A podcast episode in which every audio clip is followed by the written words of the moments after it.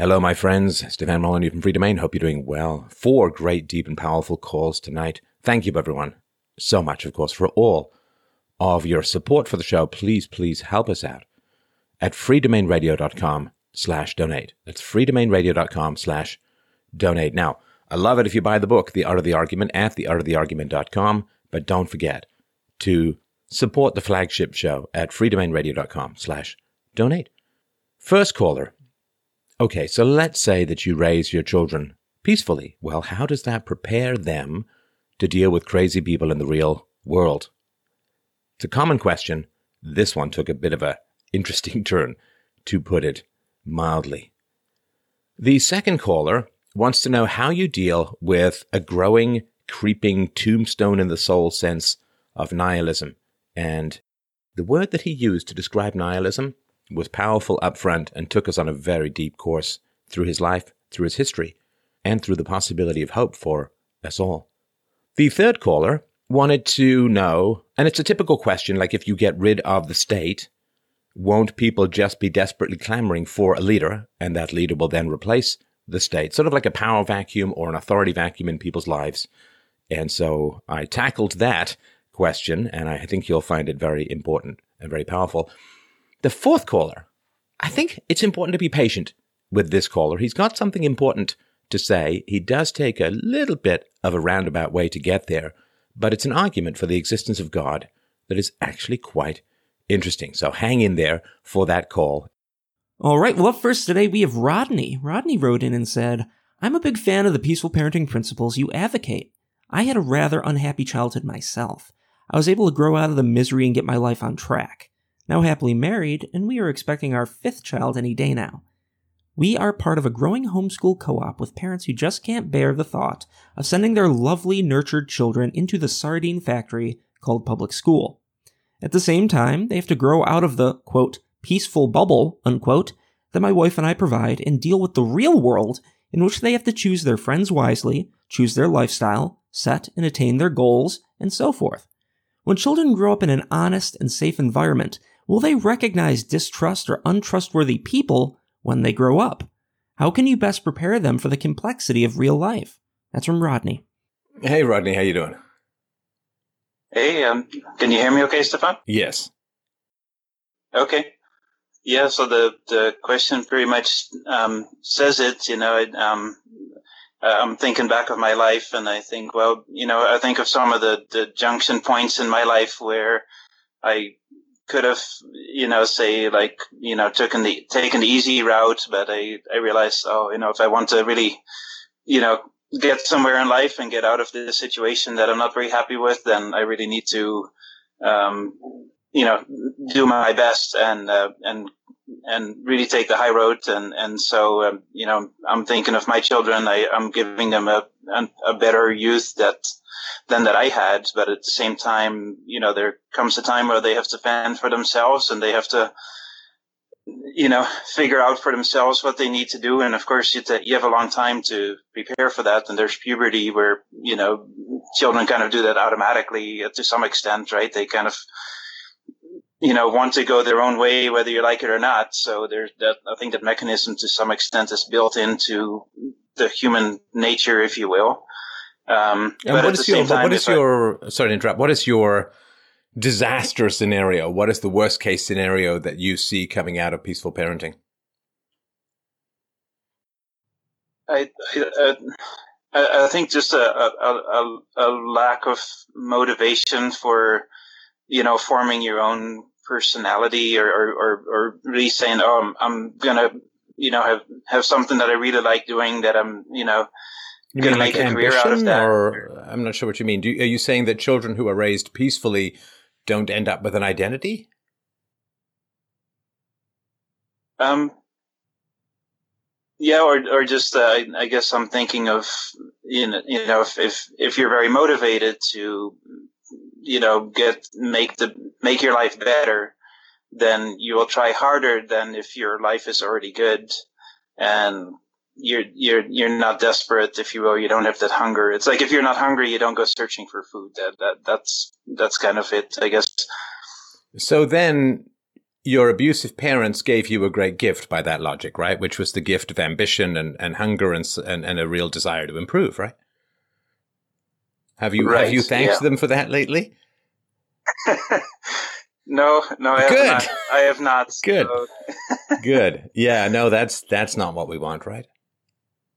Well, you yeah, know, no, I I learned a lot from fighting that near fatal illness. Yeah, sure. So you got some good stuff out of a bad situation, but that doesn't mean we want to go and contract another fatal illness or near fatal illness in order to grow, right? exactly. So, so how do you get better without having a near? Uh, I mean, and that's a good good point, right? Like, so you sometimes see these shows on TV where people can walk for the first time because they have, you know, what they call it, a prosthetic limb, and they appreciate being able to walk, whereas a lot of people in the world that we live in today complain and they they certainly aren't thankful that they're able to walk even though they are right? So so how do you how do you instill those levels of appreciation i guess into people without them not being able to walk why do they need that of level of appreciation what, what what's the benefit of it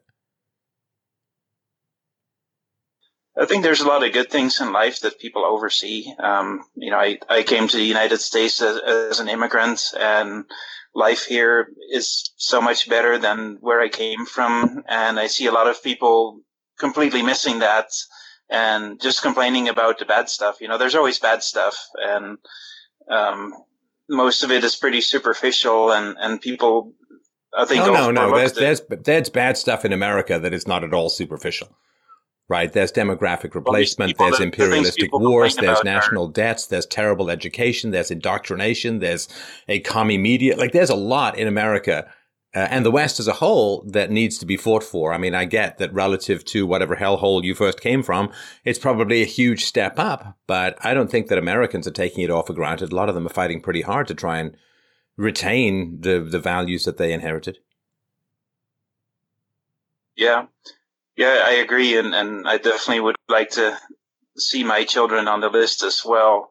Um, I mean, I'm fighting for it, and I want them to fight for it as well, and and so I want to, you know, make them feel really personally that that this this is something that that matters, right? I mean, I'm I'm not trying to put my that's the thing, I guess, too. Like, I'm not necessarily trying to put my beliefs into them, but at the same time, they have to think about that themselves as well, right? So you can't really, you know, my my parents had certain things that they wanted me to do, which wasn't necessarily what what I wanted, right? So, and you know, and, and maybe that's the answer. Maybe that's personality just comes on its own. And, and no, okay. So I'm this is a lot of wandering around the verbal backwaters, but the basic reality is that we do not do evil unto our children. I mean, the the effects of that I don't know. Maybe I'm missing something, and maybe you've got a great point, Rodney. But the the effect, I could care less. I'm not going to abuse my child. I'm not going to hit her. I'm not going to yell at her. I'm not going to call her names because that's wrong. Now, the effects of all of that, who knows? I don't know. You don't know. We aim to do good because that is the universal moral of every moment. Now, as far as, well, what are the effects going to be in 20 years upon their personality and interactions? I don't care. Because there is no scenario under which I would morally countenance the abuse of children.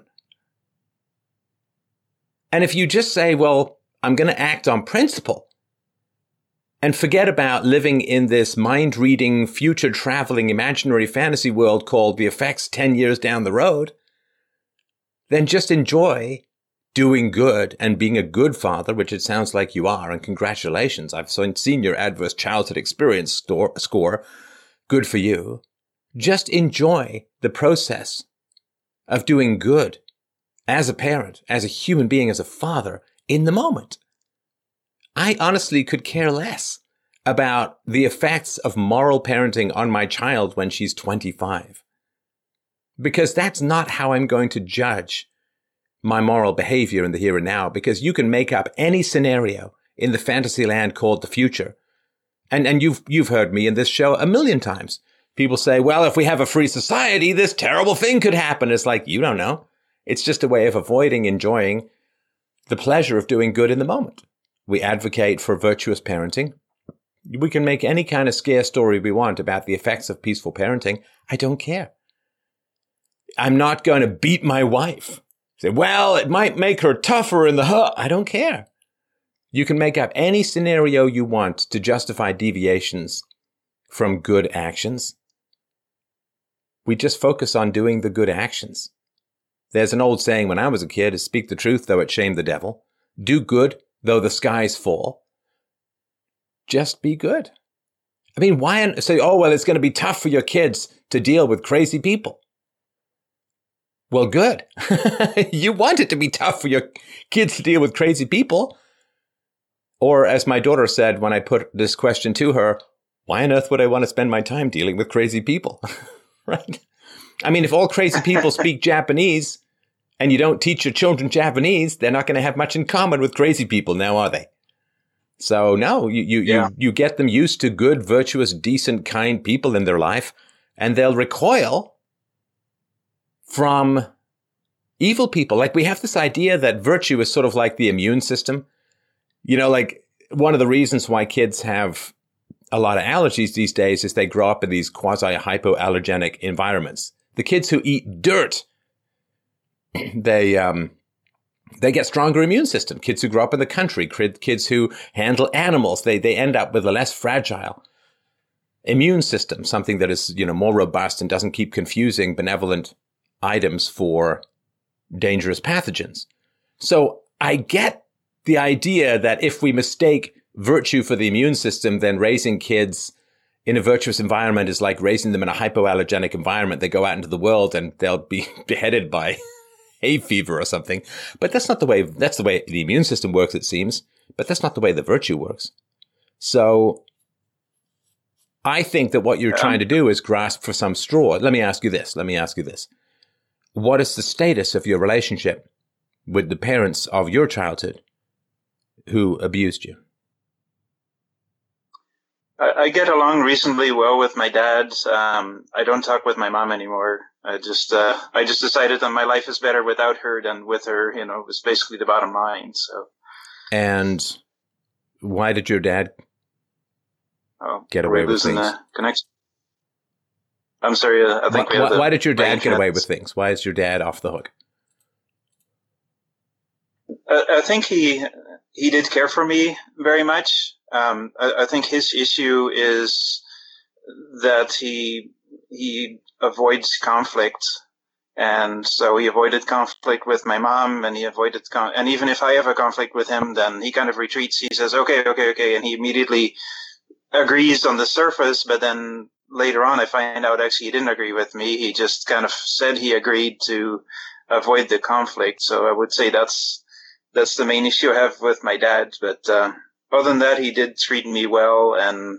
Um, Wait, but who? So let me uh, just go through your adverse childhood experience score. You've got verbal abuse slash threats, no family love or support, neglect, not enough food, dirty clothes, no protection or medical treatment, parents divorced, lived with alcoholic or drug user, household member depressed, mentally ill, or suicide attempt. Now, what was your father's involvement in this stuff? Uh, after uh, so they divorced when I was four years old, and and he was definitely depressed, particularly after the divorce. I think my my mom is kind of a narcissistic personality, so whatever happens in the world is exclusively everybody else's fault, and I think he was kind of defenseless against that.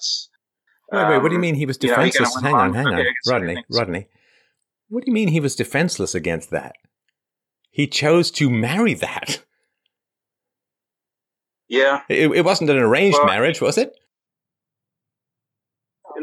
Yeah, the word defenseless, I mean, he didn't defend himself against that. But at that no, no, no. He chose her. He dated her. He pursued her. He proposed to her. He got married to her. He gave her children. How is he a victim here? I'm, I'm, maybe I'm missing something, some part of the story where maybe he was kidnapped and forced married. I don't know, but how is he a victim in this?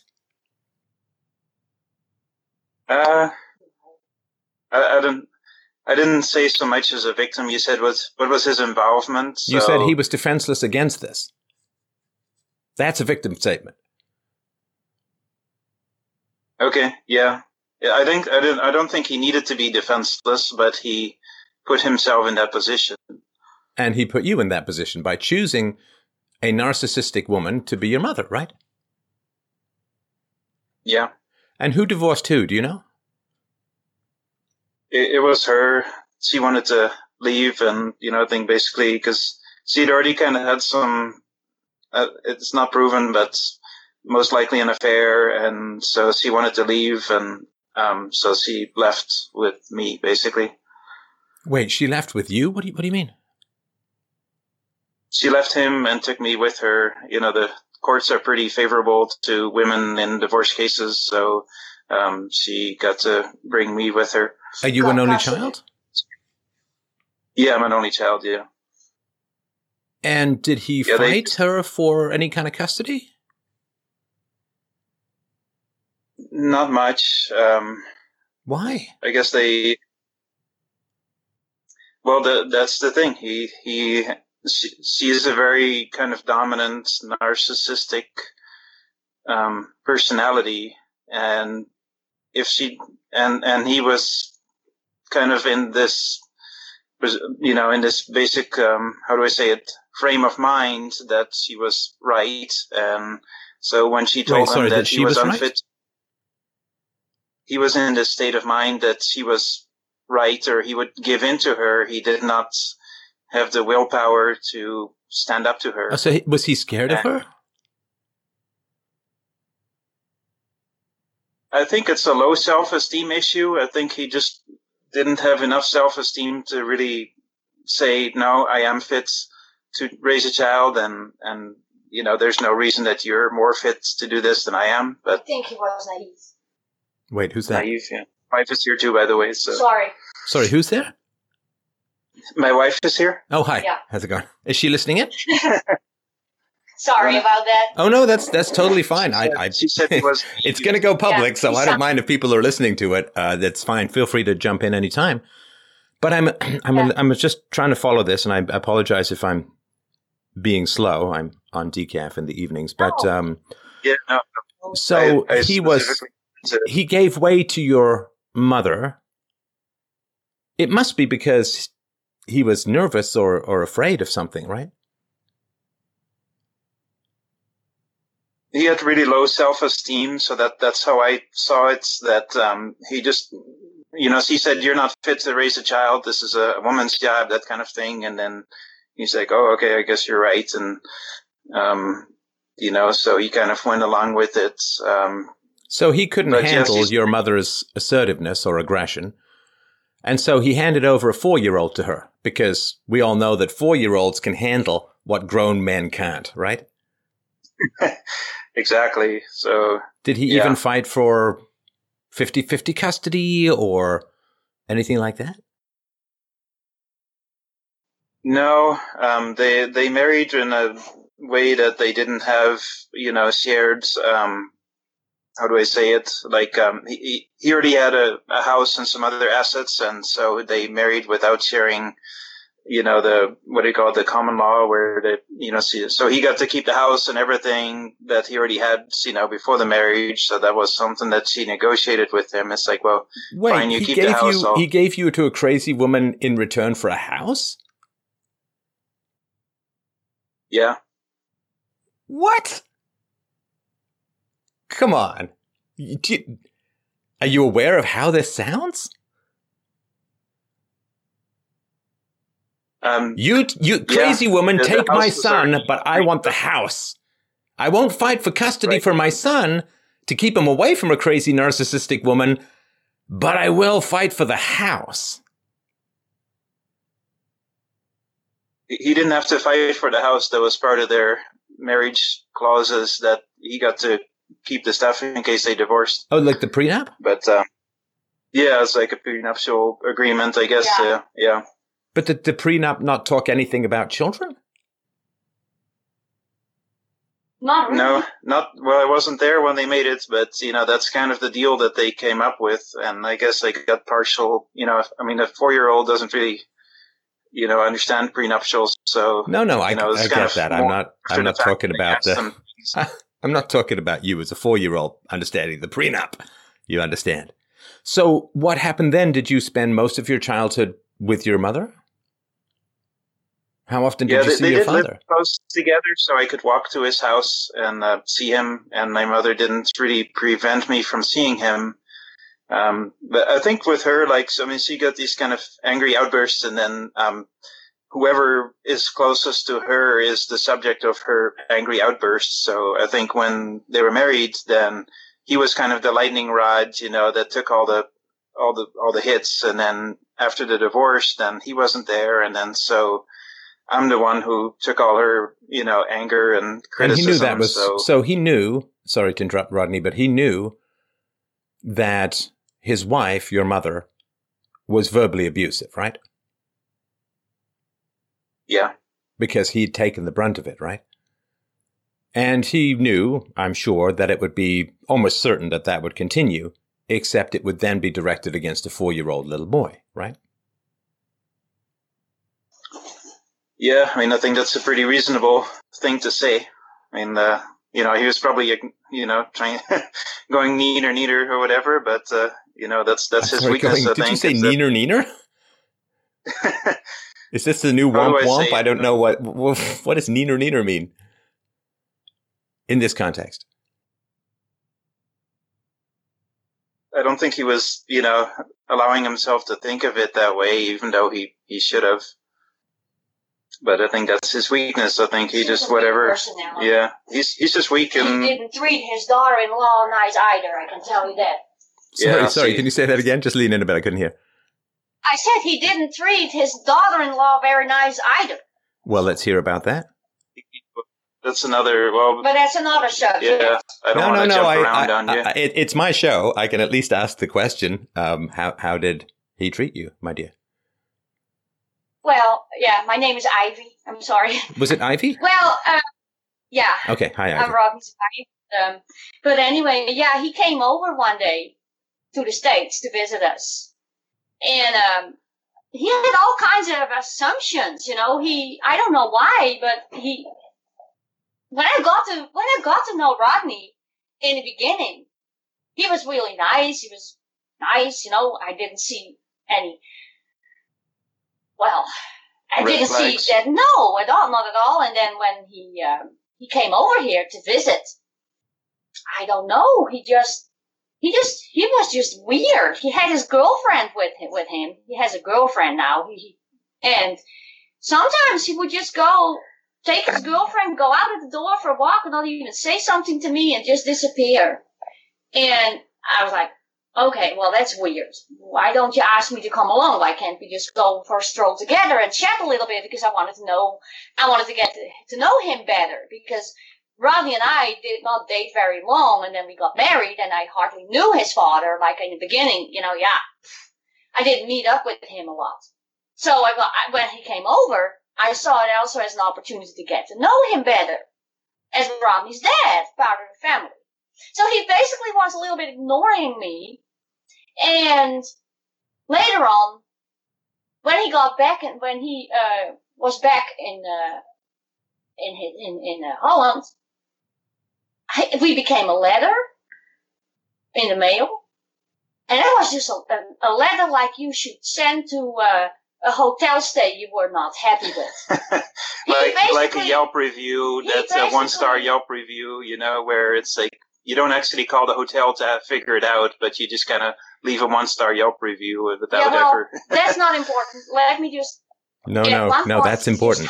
No, no. That's Ivy. That is important. So uh, I'm I'm bookmarking it, but please go on.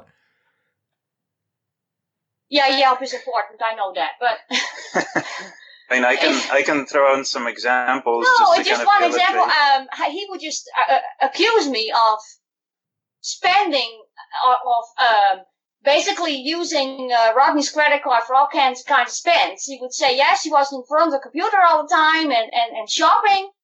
That wasn't true because when they were when he was when he was here, I, I I was looking for a job and I said, listen, if y'all don't mind, I have to spend a lot of time before the computer because I'm applying for a job.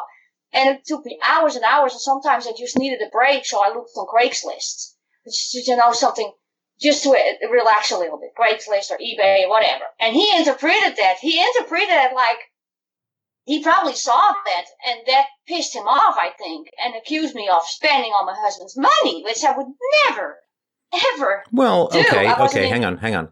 So the issue is not primarily that he may have misinterpreted your time on Craigslist, Ivy.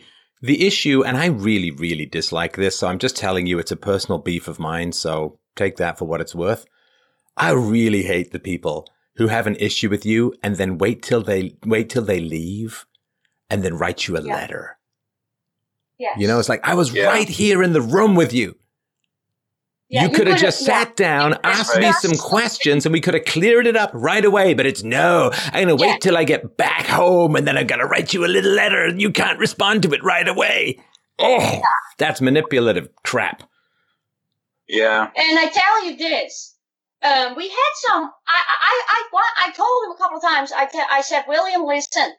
Um, I'm not a person that's holding stuff back. If you want to talk about something, just just clear it up. Or No, I get that can- sense. I'm not a person. I'm I'm honest, and I'll be. I'll tell you the truth.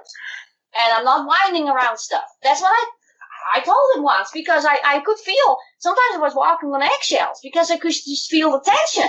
He disliked me. He didn't like me for marrying Rodney, and I had the feeling that he felt that I stole Rodney from him. That's the feeling I got. Well, of course, he's such a wonderful judge of women's characters that, of course, he'd be objective about you. I mean, just look at the woman he chose to be the mother of his children. Yes. And I don't, I'm not in touch with him anymore. Rodney calls him once in a while. I, I don't, I don't, I don't want to speak to him.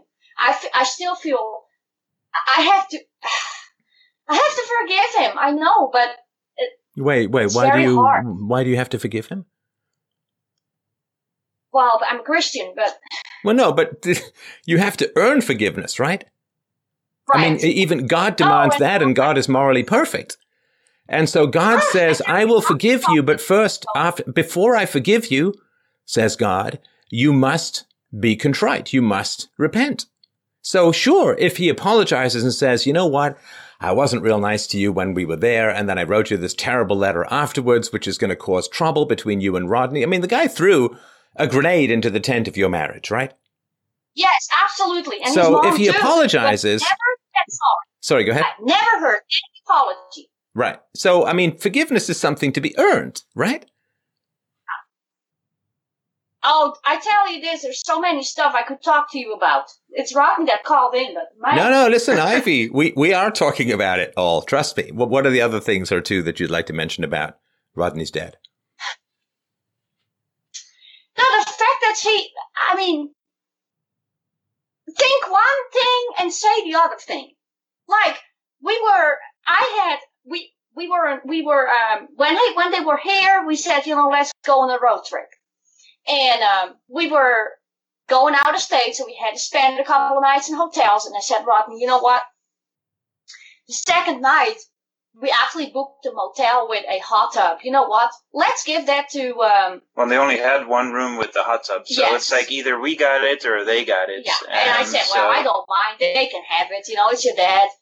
And they would say, no, uh, no, it's okay, Ivy. We we don't need that. And um, Ivy, I'm here to say that Ivy offered it to them and they declined it. And then later on, they said, "Oh, but we wanted the room with the hot tub," and she denied it to us. that's, well, that's that's just like you know, you're yeah, that's BS. It's uh, it's yeah, that kind of behavior. I'm like very manipulative and, like you say, very weird. Why would you do that? Some. Why would you, if if you would really like your daughter-in-law, you would not do that. You would treat her with dignity. Well, I got to tell you, Ivy, I'm extraordinarily happy that you're on the call. Do you know why? No. Because, boy, you hear Rodney's talking about his father, and his father sounds like a sad, low esteem person who, you know, is kind of like a victim. And, and, you know, but seeing it from your standpoint, where we see this kind of manipulative rewriting of history, this letter mail abuse and, and undermining of his son's marriage and the ignoring of you, it's just a different view from what I was getting from Rodney and not really much in line. Well, I think they're both true, you know, and it's, I mean, it's a sign no, of weakness too. No, no, no, they're not. No, they're not both true. Rodney, no, I think if he, Rodney, if he treated your wife like this, where's your loyalty to your wife? Oh, I am. I, I didn't talk to him for years after this happened. I told him I'm not talking to you. you But know, he just- may have treated his wife like this also. I remember, I recall one Sure. thing because his mom visited us, right? And I took a stroll with his mom one day when Rodney was at work. And I must say, I had a feeling she, she came out. She, she, she told me one thing that stuck with me. She said, well, there was never any money for anything. And well, always this and that. And one day I had bought, bought a little yard of fabric to make or sew something. I don't know. Anyway. And he would say to her, Oh, that was an expensive little yard of fabric. I'm like, What? Hmm.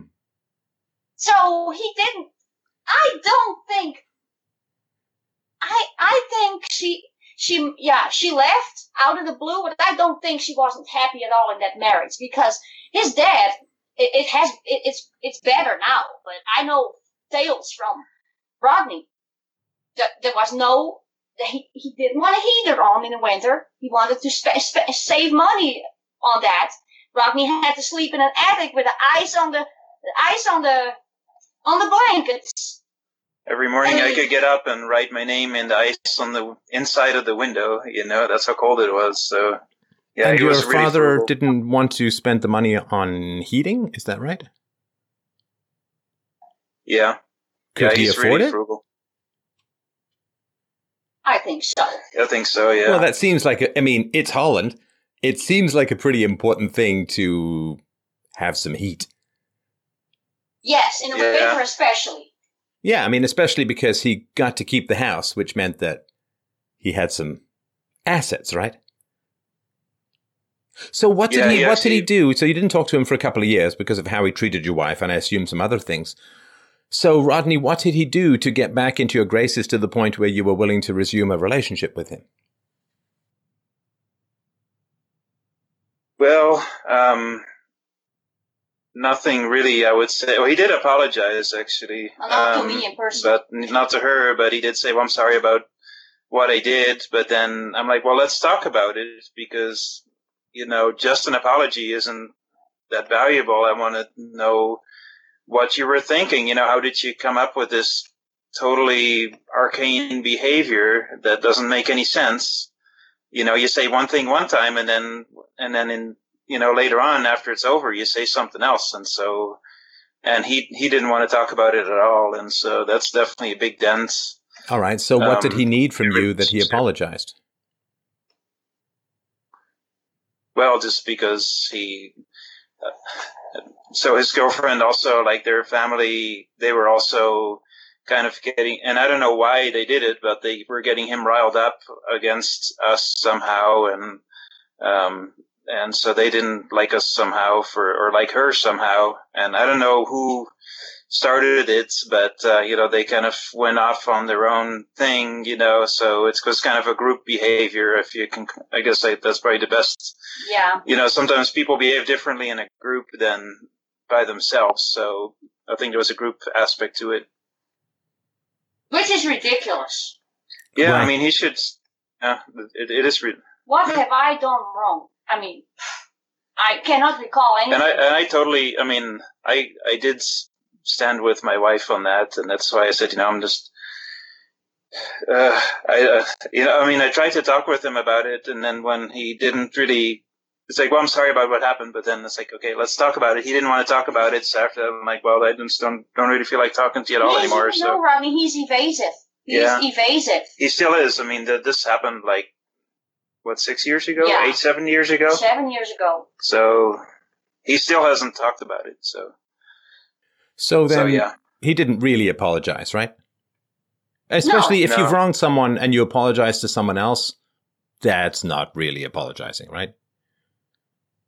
No. Or, or I thought about it for a long time. Maybe he's jealous.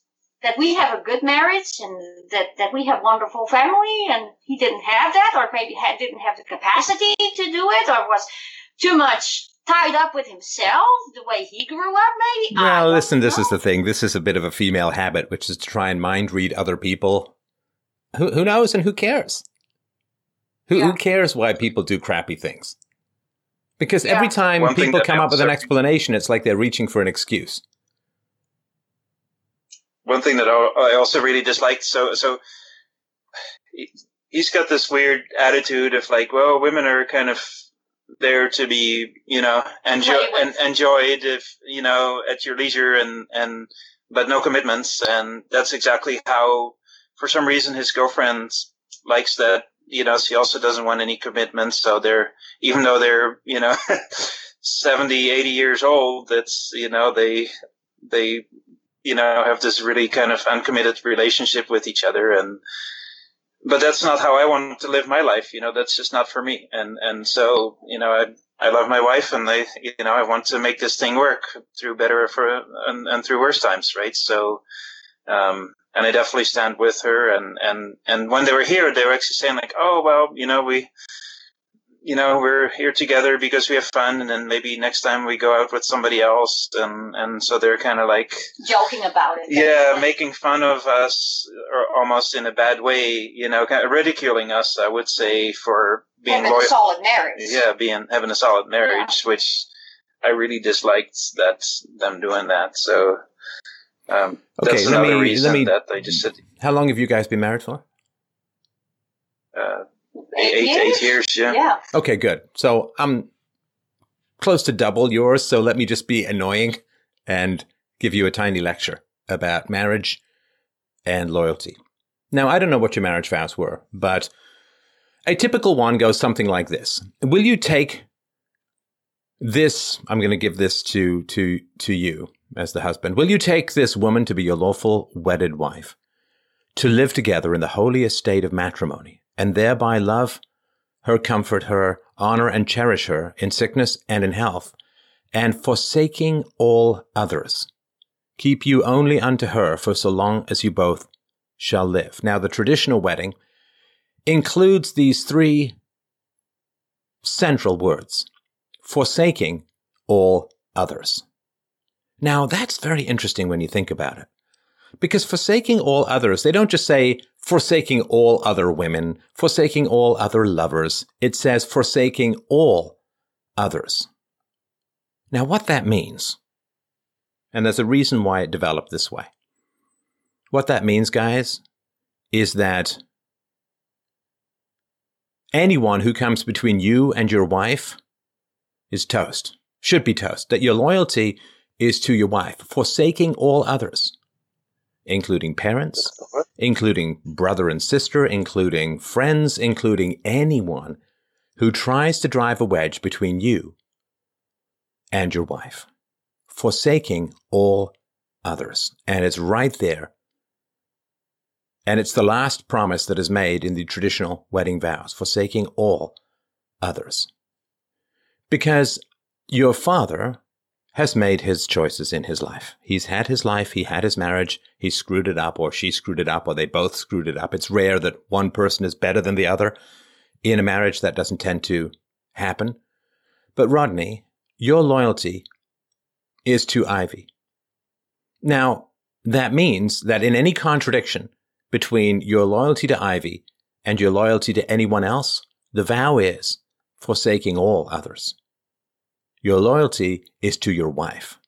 And if anyone tries to get between you and your wife, well, a catapult to infinity is the standard yeah. response.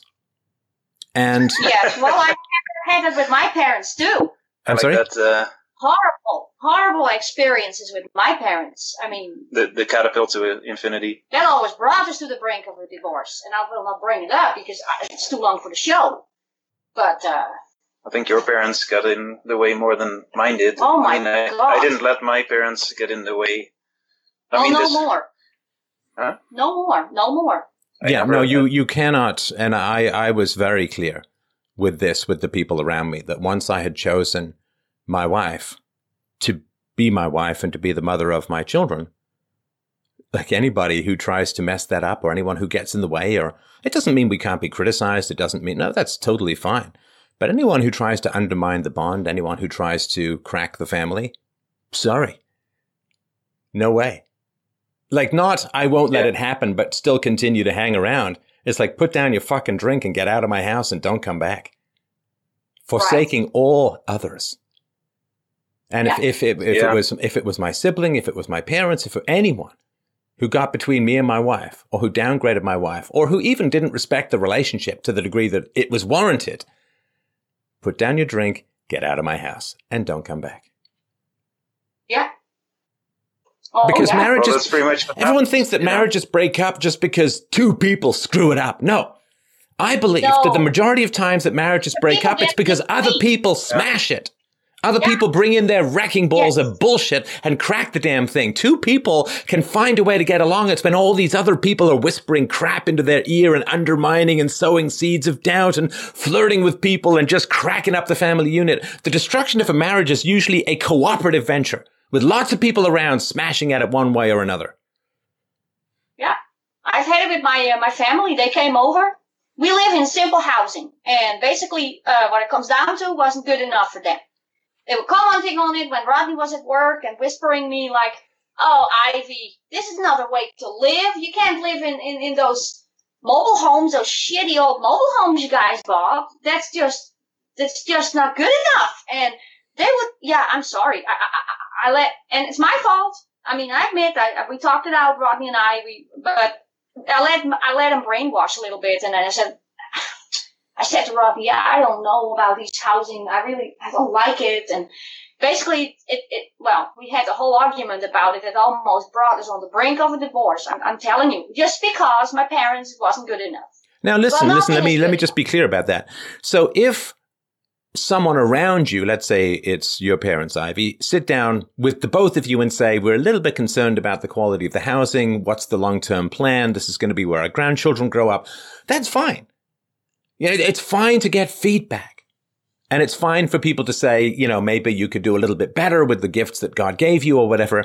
The issue is when they talk to one person and sow seeds of doubt and problems and conflict and then step back and let it all play out. That's manipulative as hell and incredibly destructive. That's yeah. They did not say it the way you said. We are concerned is that they were just they was just gossiping. Like, uh, Yeah, it, it didn't come as, oh my as god, it was know, just mean. It was like and there was nothing concrete there. We No. were like, oh, maybe the sewer's going to get plugged, or maybe the no, this is going to happen, and you know, none, none of that. I mean, nothing actually like no, genuine concern. It was more of just kind of ugly, se- seeding ugly. conflict, basically. It was uh, it was ugly. On the surface, I wouldn't say no, nothing because my, my dad and my mom, well, my dad wanted to come over to just help Robin a little bit because we needed some stuff replaced. Said, well, you know, while I'm here, I can I can just help a little bit. That's fine. Well, I said you don't need to do it. We can also have fun. I said to my dad, I haven't seen you for quite a while. We can do, we can go here, we can go there. And it was right away, no, uh, we're not going to do that because then we're not going to finish this. Then I better go back home. That was one thing. I was like, well, if you're not here for my relationship, where's the love? That was one thing. Then one evening, um, I was sitting in the living room and Rodney was already went to bed and I could, the walls are pretty thin. So I could hear conversations between my mom and dad. And one of the conversations I heard was like, "Oh, I can't stand it, and I don't, I don't understand how, how Rodney uh, can do this to my daughter, and, and yada yada." Well, the housing is not that bad, I can say you that. It's just in Holland everything is spick and span. But anyway, they were just behind our backs, bad mouth Rodney, and just this gossip, you know. And I was, and, and then I heard a story. You can't believe it. My dad was talking about one day that he was helping out Rodney, and Rodney had a bag that brought some chocolate. He had it in a bag, and he had told my dad, if you want some, you just take some. That's okay. So Rodney comes there occasionally and, and, and takes a chocolate. Well, we we went to the store and I asked him, "Do you want something?" He's like, "No, no, no." And then I'm like, "Well, I'll, I'll take one and another one to go," you know. And then he didn't want any, and then it was kind of almost the same thing, right? Where then he didn't want any, and then after I then after he didn't get any, then he complained to his wife that I didn't I didn't get him anything, and, I'm And like, that Rodney was a bastard. and that I was a bastard for not offering him any food. And I'm like, well, Oh. you know, you. And, and and it's not like he didn't. He never talked to me about it. He just talked to her about it. And So what's the it's kind status of you guys with these delightful in-laws? What? Um, what's is the status of that with- relationship at the moment? I think we talk to them about once every four months. I don't speak with them much often because they're. I can't trust my mom, so I can't trust her with personal stuff. That's another thing. She's Yeah. really. I, I, I, I was pregnant with my first son, and um, she they came over, and I, I well, I, I didn't want to tell my mom because my mom, as soon as she hears it, she she brags it all over town, and I didn't want that. I wanted to announce it myself to family and friends whenever I'm ready. Well, worse than that, like saying Ivy had had some medical issues with her, with, with her first pregnancy, Not and, much, but and we said, "Don't tell other people because our medical things are not somebody else's business." And then they put it. She not just at any time, but the day after they came back home and they had internet access, she put it on her internet blog that she had had this medical issue, and then by golly, they- they're still having a baby. You know, who would have thought that kind of thing? oh, I so was so mad.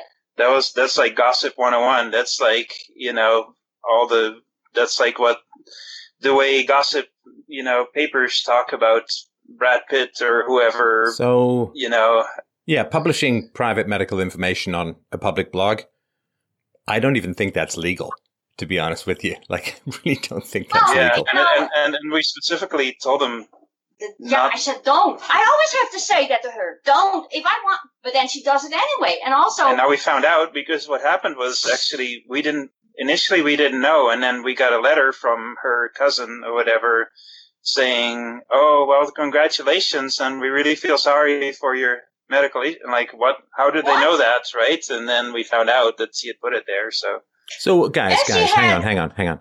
I think I've got a pretty good picture, and I I sympathize, I really do. But hang on, hang on. So, what are you teaching your kids by still being in relationships with these people? they they don't even well, we don't get them involved much. I mean, of course, they, my parents and they send birthday cards, but yeah, I, I, I don't know. That, that's a question I ask for myself. What if they grow up? How? What? I mean, Well- I don't want to have much involved with those people at all. Why Well, do you we'll why do you have what's what's the value of having any involvement with these people? Help me understand that. No, right? right now i've the, uh, i've made that case and so i i don't talk to my mom anymore i talk to my dad you know once in a while on the phone but i'll usually call him when i'm you know driving or something so it's not you know something that involves the the kids and um No, but it has mental I- space. Listen, I can hear the emotional energy and frustration and anger Yeah. that is going on with this. Listen, I mean, I had a pretty terrible mom and I talk about her, but there's no pressure. There's no emotional tension behind it. Right? This, this is like raw emotion for you guys and it's very strong. And I'm concerned that it's taking up your mind and taking up your heart, whether it's like a conversation every couple of months on the phone or whether, who knows, right? But it's raw. And the degree to which you're tied up with this stuff is the degree to which you're less available emotionally for your children, right? Because you're concerned about your kids' exposure to crazy people in the future, but aren't you the portal by which crazy people affect the family in the here and now? Well they don't talk to our kids really i don't No. Okay, you know, you're not listening to what I'm saying, though. Right? Which is that saying, it's what's- strong emotional stuff for you guys, right? And you'll Mhm. hear it when you listen back. You really want to make yourself heard. You're very passionate. You're very wound up. And I'm not criticizing you. This is all very frustrating and annoying stuff to be around. But why be around it at all? Yeah. yeah That's like, why don't you teach Well, your kids? pretty Why don't you teach your kids? You don't have relationships with crazy people. You don't have relationships with people who betray you. You don't have relationships with people who try to fracture your relationship and drive you close to divorce. You don't have relationships with people who take your private medical information and publish it on the public internet. You don't have because Yeah. then you then you're keeping your kids safe. Right now, Well, that's you're not keeping Well, your kids we safe because you're that. telling them crazy people can be in your lives and be in your minds and be in your hearts and they can take up rent-free space in your brain. Well, that's true, and you know, the kids are very young, but you know, so it it doesn't play a part in their It does. Well, he's It saying does. that plays It a part does. in our minds, Yes, and therefore I it see takes what you're away. saying. That still takes away from them, and Yeah. so you discuss it, you think right about it, you're triggered again, you're concerned about it, you're worried if they call, and and trust me, guys, you know as well as I do that as your parents get older, they get needier, right? Yep. And what happens if if they still have their hooks in you? And you still like why do why are they willing to tread water? And and because they're keeping you around for when they need something. Yeah, well, I've thought about it. I have one sibling, and I, I told Rodney, I said, I, at this point, if something happens, uh, let him clear up the shit. I'm not doing it. I'm not even signing. I, I'm like, I don't care. They're out of my life, basically. I don't call. I don't call them hardly anymore. I tell you, hmm. I'm done with it. her, her parents somehow kind of favor him, and they help him with lots of things, whereas they're not helping her, and so that was really bothering Ivy a lot, and and that's actually something I right. and said. the reason, like, so I'm going to make it. the case again. they- Sorry to interrupt. So, so here's the thing. It's still bothering her a lot. It's still bothering you guys a lot. And that's the price you pay for staying in a relationship with people you can't trust who betray you and try and destroy your marriage. Right. Yeah. So why would you You- want to have relationships with these people Yeah. at all? Get rid of them. Or, yeah. I mean, look, if, if there's some multi-billion dollar inheritance, you say, okay, well, we'll, we'll, you know, whatever, right? I mean, or, you know, well, you know, it's that's once every couple of months they try to destroy our marriage, but they make us laugh till we pee every other day, you know, like whatever, right? That, that my dad's fine until he has his second scotch and then he's terrible for 10 minutes or whatever. But where's the, uh, where's the upside here? Where's the plus? Correct. Yeah, and I must say, since I haven't gotten any any close contact with him anymore, I feel much happier. I tell you, it's like a weight is off my shoulders. I'm like, I'm done. Right. But I if, if since uh, you're first, like. I'm, I'm thinking mostly about your kids, guys. So your question was, how do we make sure that our kids grow up safe and secure from relationships with crazy people? Correct. And I think we know how you teach them that, which is don't have relationships with crazy people. If they get that model from their parents, they'll be bulletproof in the world. Yeah. Correct. Correct. Yeah. Yes, I see what I, I totally see what you're saying there, Yeah. and I Okay. think we're on the way. Good. I just want to be, be clear about it. You know. I'm not telling you what to do, but I'm just, I want to always inform people of the costs and benefits, right? And if, if your concern is that your kids may end up being susceptible to control and manipulation from crazy people, well, I think it's more the mirror you need to look at than the world or your children. Yes. All right. Yeah, we'd, we'd already mostly been no, I get in it. I get it. Here's where you minimize, and here's where you say it's mostly dealt with. I'm just telling you where where things stand. All right, I'm gonna move on with the next caller, but I certainly wish you the very best, and I really appreciate the fact that you both jumped in on the call. That was extraordinarily helpful. Yeah. Okay. Thanks, Thanks, guys. Stefan. Very appreciate it. All right, up next we have Cody. Cody wrote in and said, Over the years, I have felt a deep sense of meaninglessness within myself, which has led to me adopting many different philosophies and lifestyle pursuits in order to attain a sense of self worth. Recently, it's been harder for me to move past these feelings, and I can feel myself slipping into a deeply nihilistic worldview. How do I move past my childhood insecurities and my low self worth and recognize that I can, in fact, provide meaning to a meaningless world? That's from Cody. Cody, how you doing? Hey, Steph. Thanks so much for having me on your show. I really appreciate it. My pleasure. My pleasure. When did you first start to feel that life was meaningless? Um, I think I've always had like a lingering feeling of helplessness. Um, even when I was like a little kid, uh, I always had like a um, a feeling like I, I, I like I had this like sense of pain, and I felt like um, it wasn't like described to me why I was experiencing this. So I was really confused. So um, my whole life I've been like into a lot of different things, like the like joining the military, for instance, or different sports. to try to like mask uh, my feelings and try to deal with it in pragmatic manners. But well, first, I'd like Um, to thank you for what is perhaps the most efficient listener response I've ever experienced in 11 years of talking in public. Cody, I love you. I, in fact, I'm going to marry you. I'm divorcing my wife, and going to marry you because you have given me the most efficient feedback of any listener ever in the history of the show. And do you want to know what that is? what? I asked you how long you had experienced meaninglessness, and you exactly gave me the word back helplessness. You understand why that's so powerful and so clarifying? Can you elaborate? If you can act in a purposeful manner and gain traction in your life, you very rarely worry about meaning. And Yeah. when we feel helplessness, then our will cannot affect positive change or any change in our situation or environment. And then we start to feel that life has no meaning because our will has no traction. As long as we can do something and work to achieve some particular goal or end, hopefully moral, but any kind of positive end, we don't really think about meaninglessness. Because the meaning is the fact that we can manifest our motivations in the real world through actions. But when we feel helpless, then we start to question life's meaning because the meaning of life is expressed through decisive action in pursuit of a goal.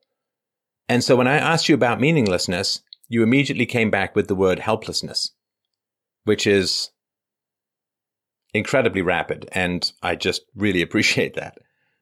Oh, thank you so much, Stefan. Uh, I really appreciate uh, your uh, description there.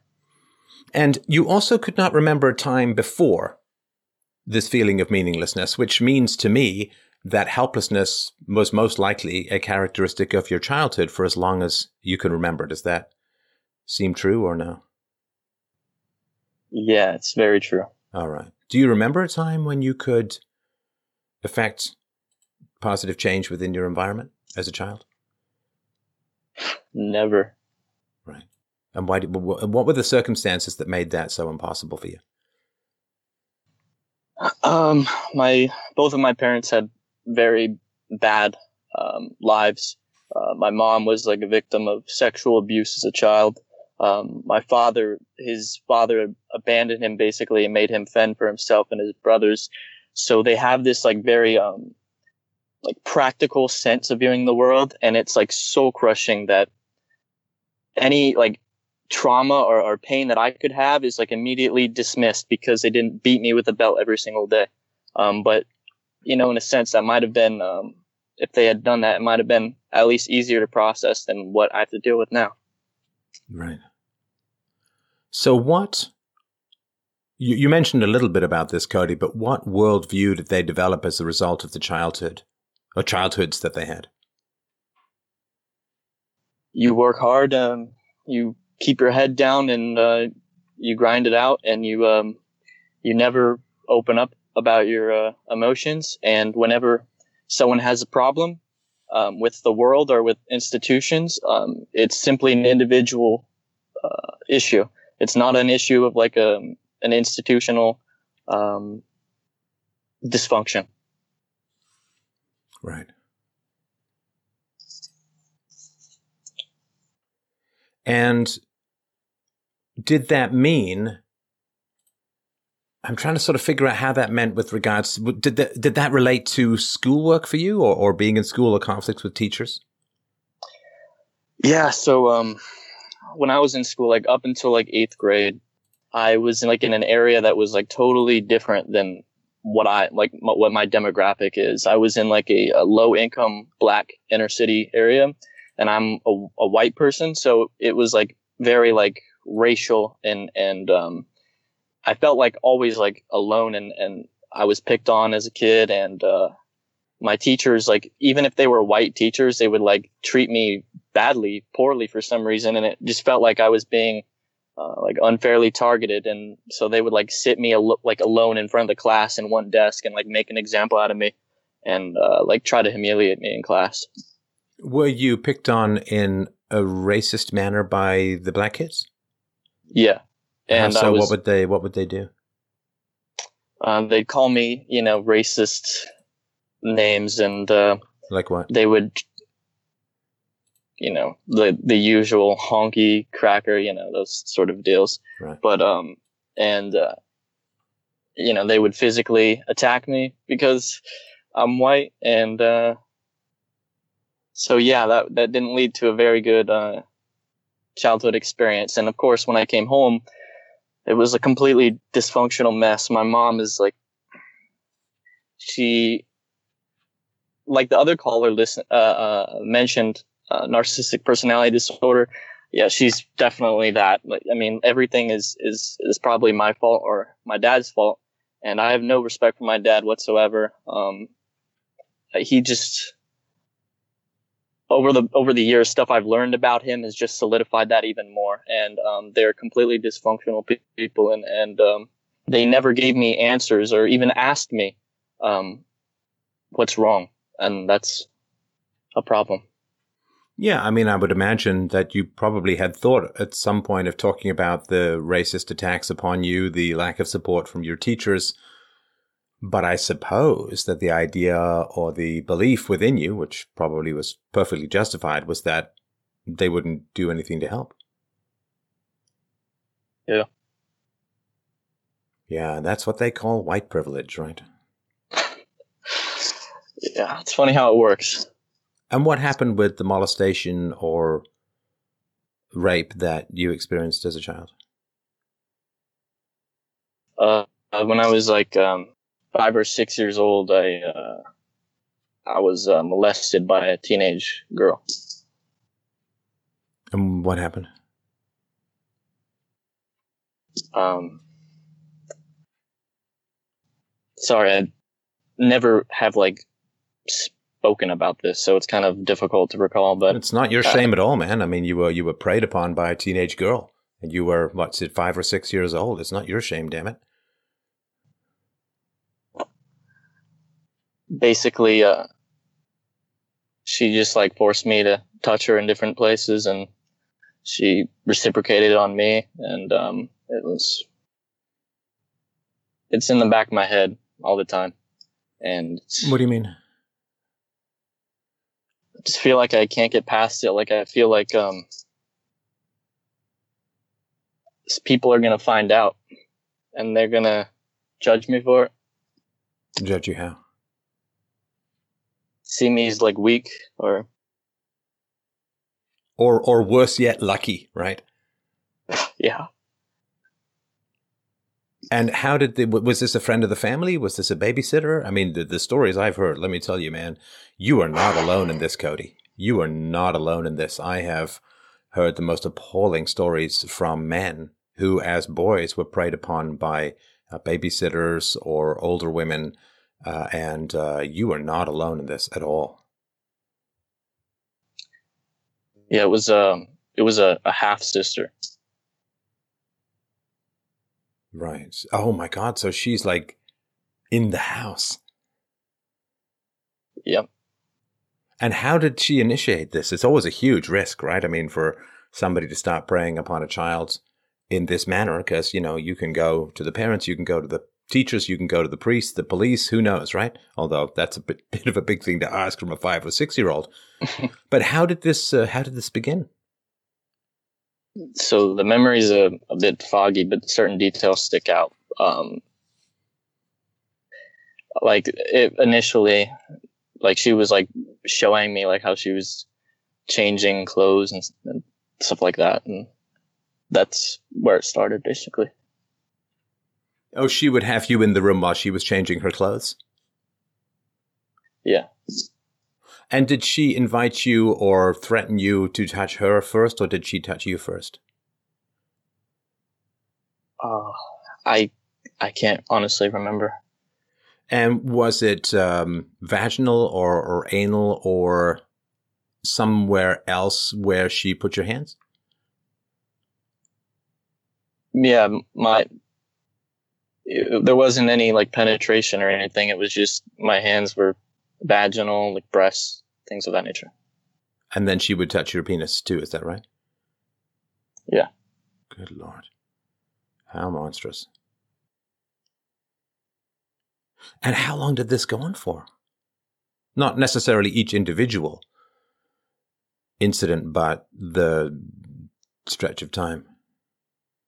Um, it's really hard to to remember certain details about this, but it may it, it might have been like two times or something like that. It was it wasn't like over a long period of time because um she actually uh had problems with my parents as well. Um, her stepfather, which is my father, uh, they would argue all the time. They'd get like violent and um, you know screaming. Uh, so basically, she was like in and out of the house, and at that point, she moved out, and like you know, I didn't really talk to her until like I don't know, ten years later, or something like that. Oh, you didn't have any contact with her then till you were in your mid-teens. Yeah, early teens, yeah. Early teens. And what uh, did you ever talk with her about this? No, never. Right. And it's uh I would like it's like I, I interact with her and um it's like she thinks that I don't remember or something, but I do. And uh obviously I don't interact with her a lot. I I, I make it so I I don't interact with her as, as much as possible. Um, Does she have children? Uh, she will soon. Holy she's shit, gonna yeah she's gonna have um she's planning on having a kid uh soon. Hopefully she doesn't work with children. Please tell me she doesn't work with children cody. No she doesn't. So no, you said it's always in the back of your mind. So what is it that you are concerned about with this in terms of keeping the secret? Why? Or, or, or what is the fear if people know? That I won't be normal. That I'm I'm gonna be like damaged for the rest of my life and that I'll never find any sort of catharsis from this.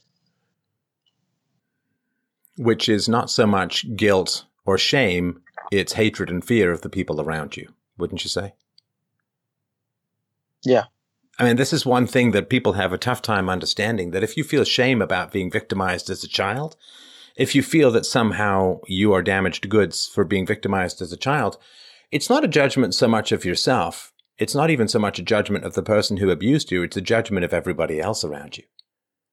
Because obviously, Cody, every sane and decent human being on the planet would look at you and say, you were a five year old boy. You were a six year old boy in a chaotic and violent household. You said that there was violence between your half sister and your father, right?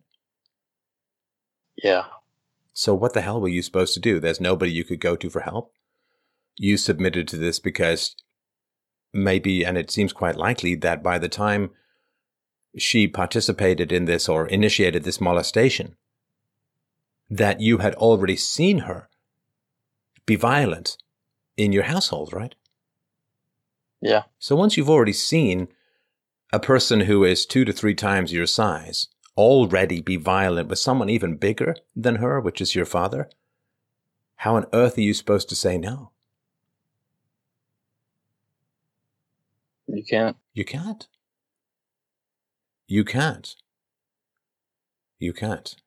This is a form of sexual assault from a highly dangerous, violent person. And you have no safety, no support, no comfort. So, right. I think what that kind of shame or fear, Cody says, is that you really need to rewrite your social circle to the point where you will have people around you who will react with the appropriate levels of basic human sympathy and decency to your reports of being terrified and molested. Yeah but you don't have that, right? No. Um, I'm I am trying my hardest to move out and get a room now so I can be completely self sufficient and eliminate my relationship with my parents or at least make it so I can live life with without walking on eggshells all the time. Right. Right. Yeah. I mean, there are some things that are internal, and there are other things which are existential, and there are other things which are just relational. So, what I mean by that is that, you know, maybe if you had opportunity for courage, but you were behaving in a morally cowardly manner, that you might have some internal commitment to courage you'd need to make to overcome a sense of helplessness or meaninglessness there may be things which are existential insofar as you could be somebody saying, well, you know, Europe is in great deal of danger from the migrant crisis. I have to find a way to fix Europe, you know, and, and that's existential insofar as, yeah, okay, I can understand how you might end up feeling just a little helpless about that. That's finding out what you can and cannot affect and recognizing the power of acting in a way that you have authority over rather than being stressed and frustrated about things you don't have any direct control over. I mean, the more, you know, the you see in the mainstream media that they're complaining that there's not enough money for homelessness, there's not enough money for shelters, there's not enough money for this and repairing the roads, and there's not enough money for. It's like, but this is the mainstream media who shilled for and promoted and helped sell, if not directly sold, a war or two wars in Afghanistan and Iraq that have cost over seven trillion dollars just up to now, it's going to be probably more expensive. Well, it will be more expensive as time goes forward, and there's no particular end in sight for the one in Afghanistan is now the longest. It's 17 years now, the longest U.S. war in history. And that's frustrating as hell, but it's not like you and I can have any direct control over the editorial policies of major mainstream media news outlets. So, as far as things that are personal and things that are existential, but this one appears to be social in that it's the people around you who are unreachable by reason, unreachable by compassion, which makes you helpless in the relationship, yeah. right? I mean, if exactly. you were if you were to go to your family, sorry to interrupt, if you would go to your family, Cody, and you were to say that this young woman or this girl, this this girl in her mid teens, sexually molested you, what would their reaction be? Do you think? I can't even imagine. It would. It's terrifying to even think about. But I think um, they probably would be in disbelief, um, and they would probably strip themselves of any sort of responsibility from it. So the first defense is it didn't happen, you're making it up. Or maybe you had a dream so vivid you thought it was real, yeah. or whatever crazy making stuff they would say, right? Exactly. And if you stuck with that, then they would say, well, you never told us, we never knew. What could we do? Exactly. Right. And then if you said, well, we've, you know, got to really talk about this as a family because she's going to have a kid, right? Which means she's going to be around her own kids and a bunch of other kids. And if this hasn't been dealt with, she's going to hurt one of them too, right? Most likely. Then it would be, well, I'm sure she's better. Even if it was true, it's a long time ago in the past. Let's not rock the boat, blah, blah, blah, right? Right. So you're helpless to achieve any empathy from others, any any any sympathy, and certainly helpless to directly achieve any kind of breaking of the cycle if the cycle still exists with this girl. And that is the price. And I'm not saying that you're paying it willingly, and it sounds like you're working hard to to get out of this environment. But the price of having cold hearted people around you is this sense of helplessness, which then becomes nihilistic. If your will cannot achieve virtue in your environment, your will gives up and says, virtue is meaningless. There's no such thing as the good. Everyone's shitty. Nothing gets better. And then, of course, you're going to feel nihilistic, right? But the nihilism comes from the fun, foundational indifference and selfishness of those around you not out of anything philosophical, if that makes sense. Makes sense, yeah. And I just wanted to say it was terrible what was done to you. It was wrong what was done to you. But it in no way, shape, or form makes you damaged goods of any kind. You were struggling to survive in a difficult and dangerous environment, a literally dangerous environment, not even psychologically dangerous, like physically dangerous with a crazy girl who fought your dad, physically, violently. So you were like a kid in a neighborhood who got winged by a drive by bullet, not somebody out there in a gun battle voluntarily. It does no harm to your honor and your integrity to have been victimized at the age of five or six, right? You understand that intellectually, right? It's just hard to really knead that into your heart muscle, right? Exactly, yeah. Right. And I think that the fear is not of what the girl did to you, but of how it would land on the people around you. And that is very illuminating. But it does not make you damaged goods at all because it was something that it was done unto you, and it is it is no shame to suffer evil when particularly when you have no choice in the matter. It is a shame to initiate evil. It is a shame to continue to suffer evil when you have a reasonable capacity to avoid it, which you didn't have when you were five, right? No, no chance at all. What are you going to do? Pick up the phone, dial 911? Come on. Can you imagine what that would have done? It would have been hell. Oh, yeah. I mean, who knows? Who knows what horrible things would have happened if you had broken wide a secret of molestation in your immediate family. But children will come for help if they believe any help is forthcoming. They will always come for help if they believe any help, help is forthcoming. Of course they will.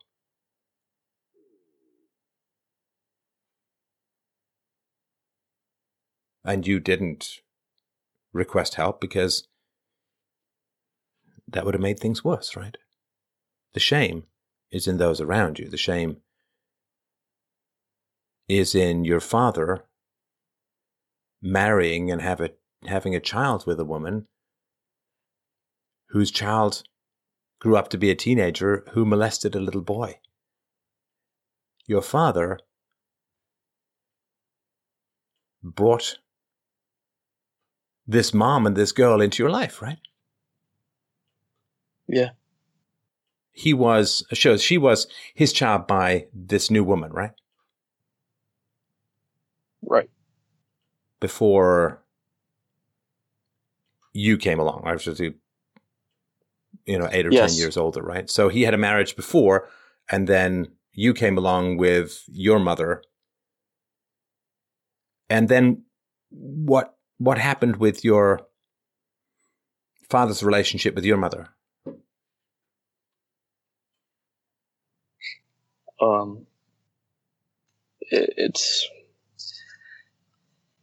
it's really a tough situation. Um, my mom is is like a wreck, and even to this day, she's like considering divorcing him at this point.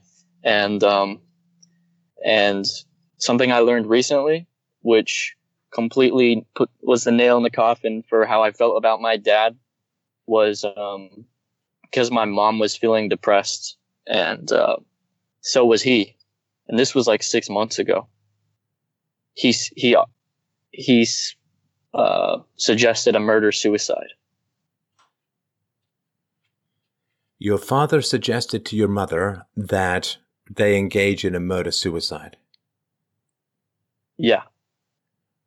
How the fuck did you find out about that, Cody? My mom told me. Your mother told you. Oh my god. Well, Cody, I mean, isn't it time to call the cops? I mean, he's threatening a murder suicide. You are knowledgeable of criminal intent, aren't you? I mean, I know it was, you said it was six months ago, right? Yeah. You know, I mean, um, isn't this a job for people with some kind of authority? You know, go, don't get me wrong. I'm no big fan of the state, but you're, you're a young man who has no particular authority in this area, right? Right. Um, I, I guess I just want to think that you know my dad, uh, he's always been like this type of person to just do something and then one time or like say something one time and then never follow through with it. Like he like lifts weights like once every six months or something and he acts like he's all motivated or something. But I just don't really lend any um any value to what he says. So I don't really believe that he is I don't really believe that he has the cojones to do it, you know what I mean? Well, it's a hell of a risk to take, man. yeah. Right?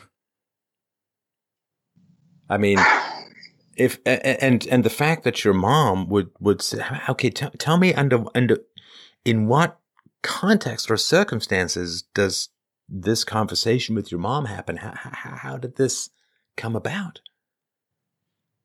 Uh, I was um, in the car with her, and she was talking about how uh, she had like a lot on her mind or something, and then um, she brought up like that I never have to worry about her doing something to hurt herself or anything like that. And uh, she said that her whole mind has changed on on suicide and death recently, and which piqued my interest, obviously. So I said, "What do you mean?" And then that's when she explained that story to me. How did she put it? What did she say? She said that uh, she was with my father and they were like sitting down, and he just mentioned she was like mentioning that she was like in a lot of pain because she has a, a, medical condition. All also she's got like a lot of psychological trauma, so she's in all sorts of pain. And then he says, "Well, as such, like as a matter of fact, let's just commit a murder homicide or murder suicide."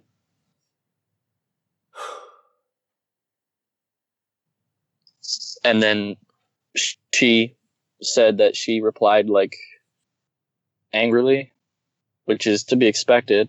Uh, and she yelled at him basically. And what was with your father that this seemed like a course of action that could be open to him? I don't know. My dad is like, my dad is a mess. He doesn't, he doesn't open up about what he, what he feels. And he's like, he's always at work and he's always been my entire life. So it's like he's been kind of absent and um, he's like a workaholic. I've heard you talk about this in a couple different shows, but fathers who are workaholics to escape the um, the mother that they chose for their children. It's a very selfish act, and that's him. Wow, wow, that's that's quite something, Cody. Uh, that is a terrifying thing to be around. And, and has that kind of, I know that you said the molestation is sticking with you, but did this kind of come and go or does that circle you mentally? Uh, the fact that he wants to do a murder. Well, that he talked suicide? about it, yeah. Yeah. Um, Assuming that what your mom says is true. Right. Uh, yeah, this is, um, it, to me, it, it, feels like it's a reflection upon me. Like, wow, this is my father and this is this is my DNA. This is what I'm from. Look at look at the disgusting things that I'm capable of doing. And um it's I kind of like internalize it and get angry at myself or look down upon myself or my own potential. Well, it would be a cruel universe if we inherited directly the sins of our parents, right?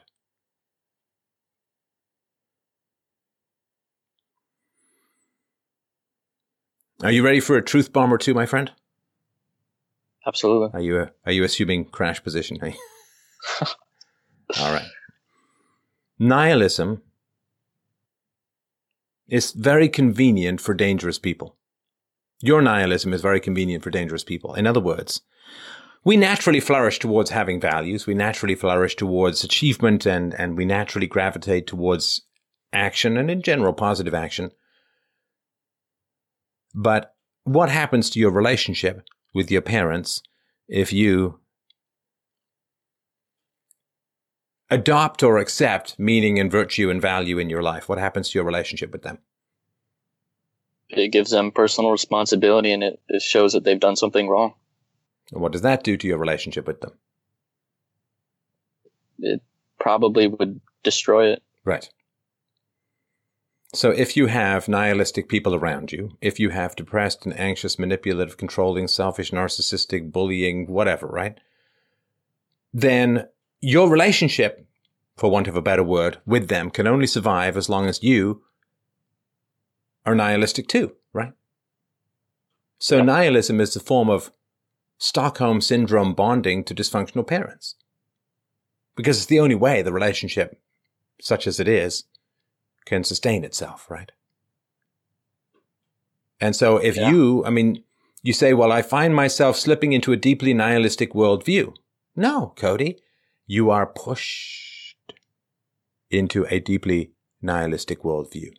You are required to possess a deeply nihilistic worldview. A deeply nihilistic worldview is the requirement for being in a relationship with your family of origin. Because the moment you get meaning, you get out, right? Because on what on earth would you have in common with people like this if you accept meaning and courage and virtue and all those other good things in life, right? You're right.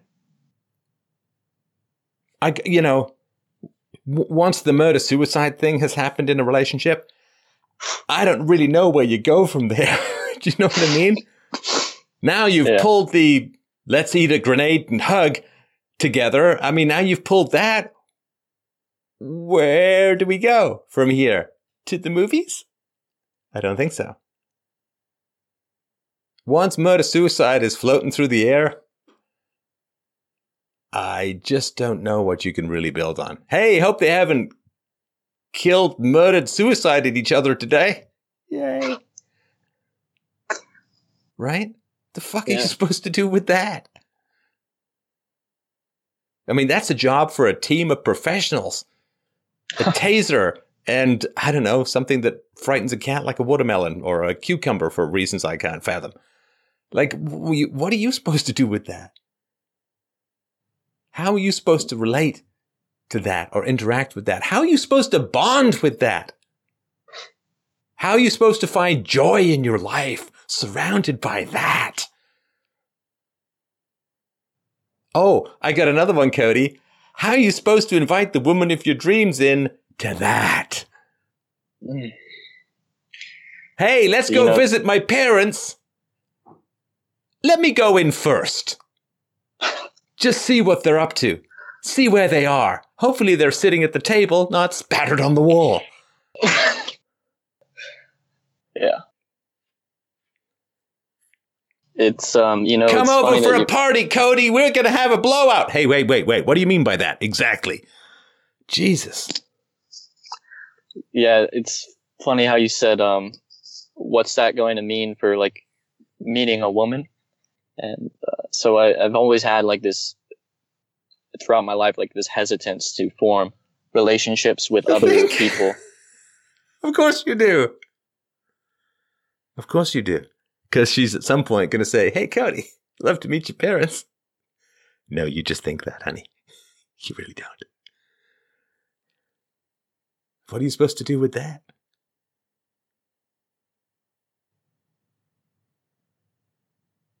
What are you I supposed can to only internalize it. you, yeah, well, I mean, to stay there, you have to believe that's all you're worth, right?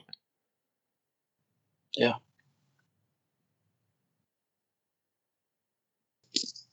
That's the price. And and I'm I Cody. I can't even tell you how desperately sorry I am that that is the price for this relationship or these relationships. Nobody should have to pay that price. Nobody should be asked to pay that price.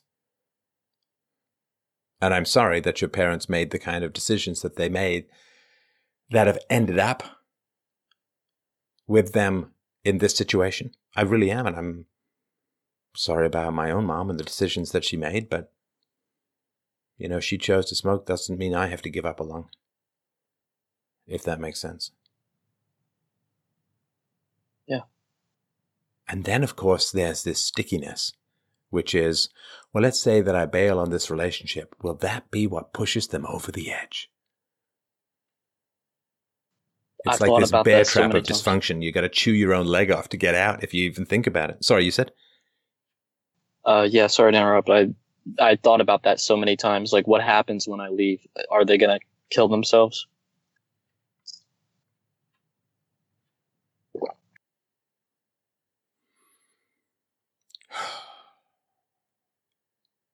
Well, I don't know how how many of my short how many of my thoughts I should share on this particular matter because it's your family. But it certainly is a consideration for sure. Because that's a that's a heavy burden to to live with. Now, from an abstract philosophical standpoint, which may have some value and may not, if someone says, you know, if you have a girlfriend who says, if you leave me, I'll kill myself.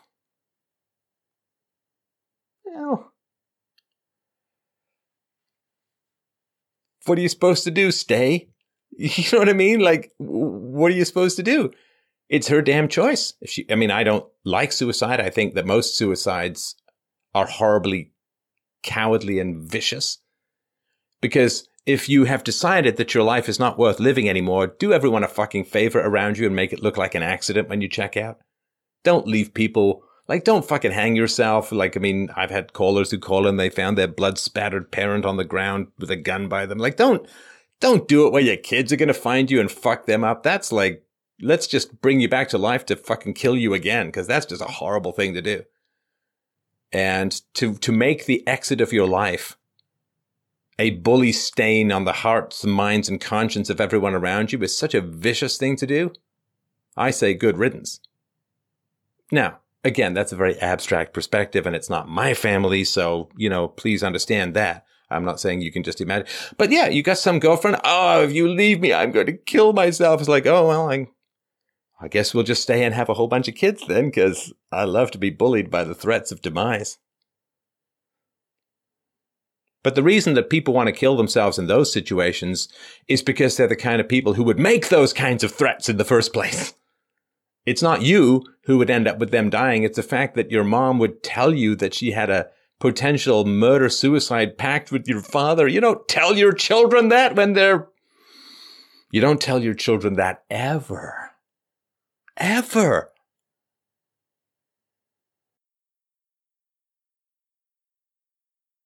Part of me's like, meh.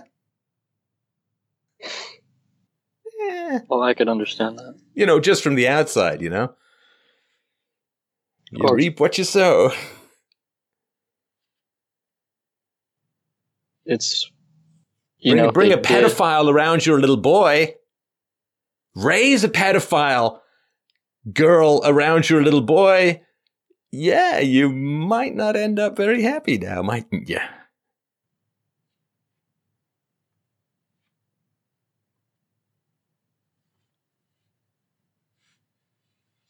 The people who raised a pedophile and exposed a little boy to that pedophile, well, they've killed themselves. Eh. You know, again, I, I hate to be this blunt, but I'm just going to be as ruthlessly honest with you as I can be. Eh, it's a shame. Yeah.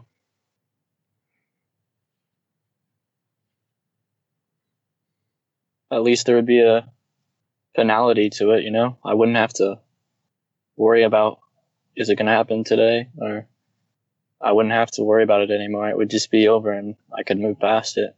I mean, I'm not wishing this, of course. no, of course, of course.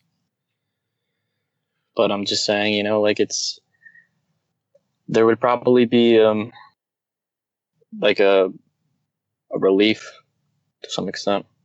And and and and how can you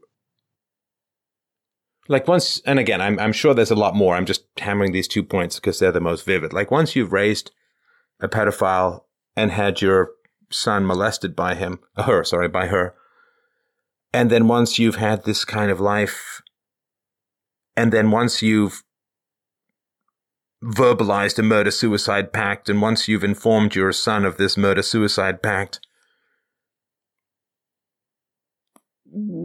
Uh, how can you fix your life? How can you get better? How can you flourish? I don't think they ever will. No, I mean, I. You know, there's stuff, there's stuff you can come back from. And I think there's stuff you can't come back from. You know, there are venal sins and there are mortal sins. And I think it's Cody survival time myself. Yeah. Can I get your perspective? Sorry, go ahead.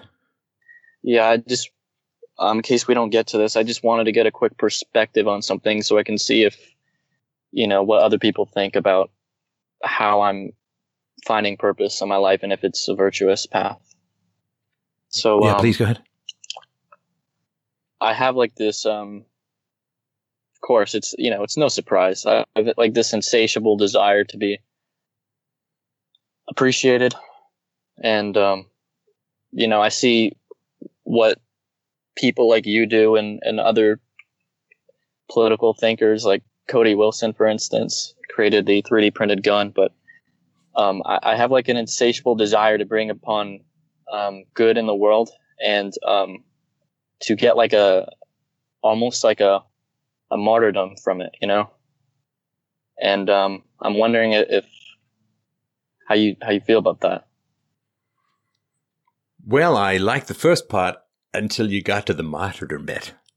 T- tell me a little bit more about that because that was a you know that old internet phrase. Well, that escalated quickly. I want to do good in the world. Yeah, like that. Oh, I'd really like to be appreciated for bringing more virtue to the world. Excellent. Martyrdom. Wait, hang on. Let's just yeah. back up a little and go over that once or twice more, if you'd be so kind. Yeah. So, um, not necessarily like a literal sense, but more like um, figuratively. I, I like every day. Often, I fantasize about like being in like a very large position of power, having like a large sphere of influence with a lot of people, and destroying it for like a, a political message, like um, you know, writings or podcasts, for instance, and what you do. But, but what do you mean by dist- you mean like turning it off kind of thing, like building an audience and then turning it off? Uh, no, I mean like um, getting a, a platform in a, an area that's not known to be political, like an entertainment area, and then um, destroying my own career for like a, a message or a political philosophy. And ah, I see. So professional suicide. yeah. Right. Right. Sort of a murder suicide of your career, right?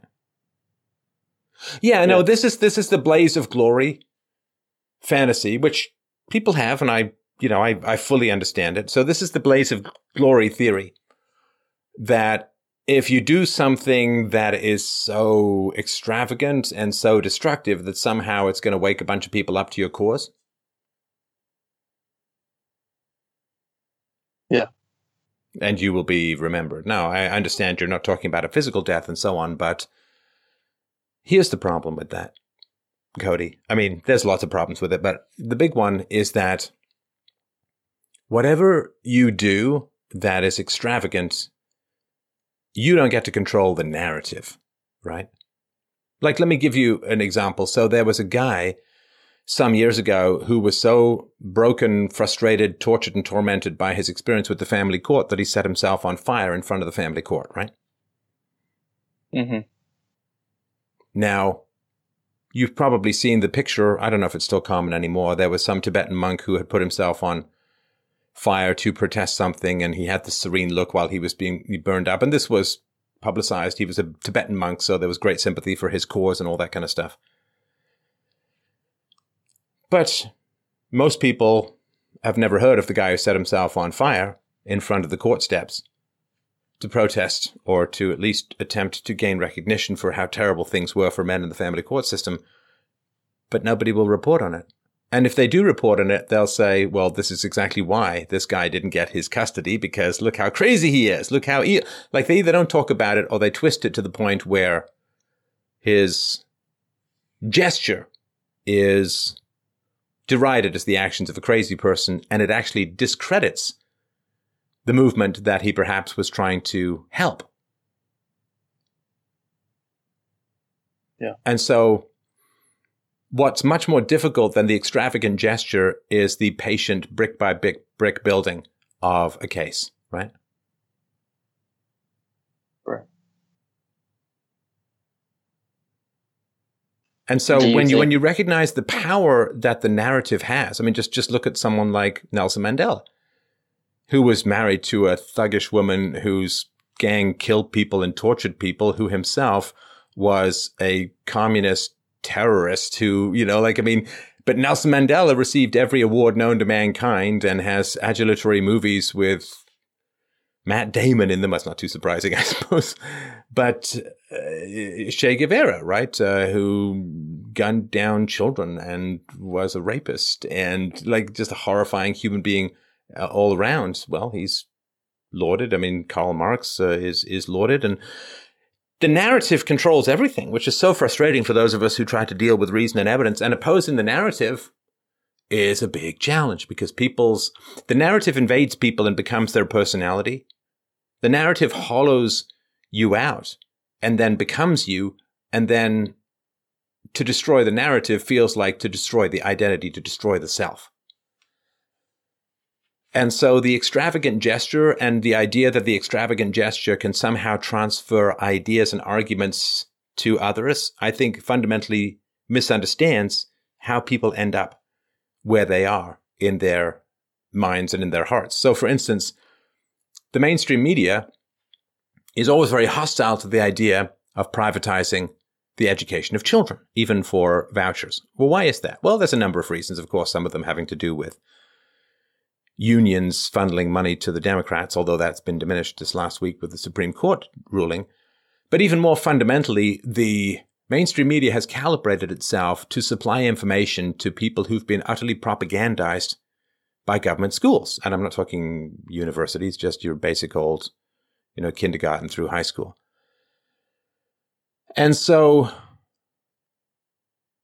the mainstream media has completely aligned themselves and everyone who's there has calibrated themselves to deliver propaganda to people pre-configured with propaganda by government schools. Now, if school was privatized, then their audience would begin to drop off virtually immediately because people would then stop coming out pre-configured with propaganda, which could then be reinforced by the mainstream media. So it's a foundational business decision for them because that's their job is delivering bullshit lies, slander, praise for idiots and evildoers and propaganda.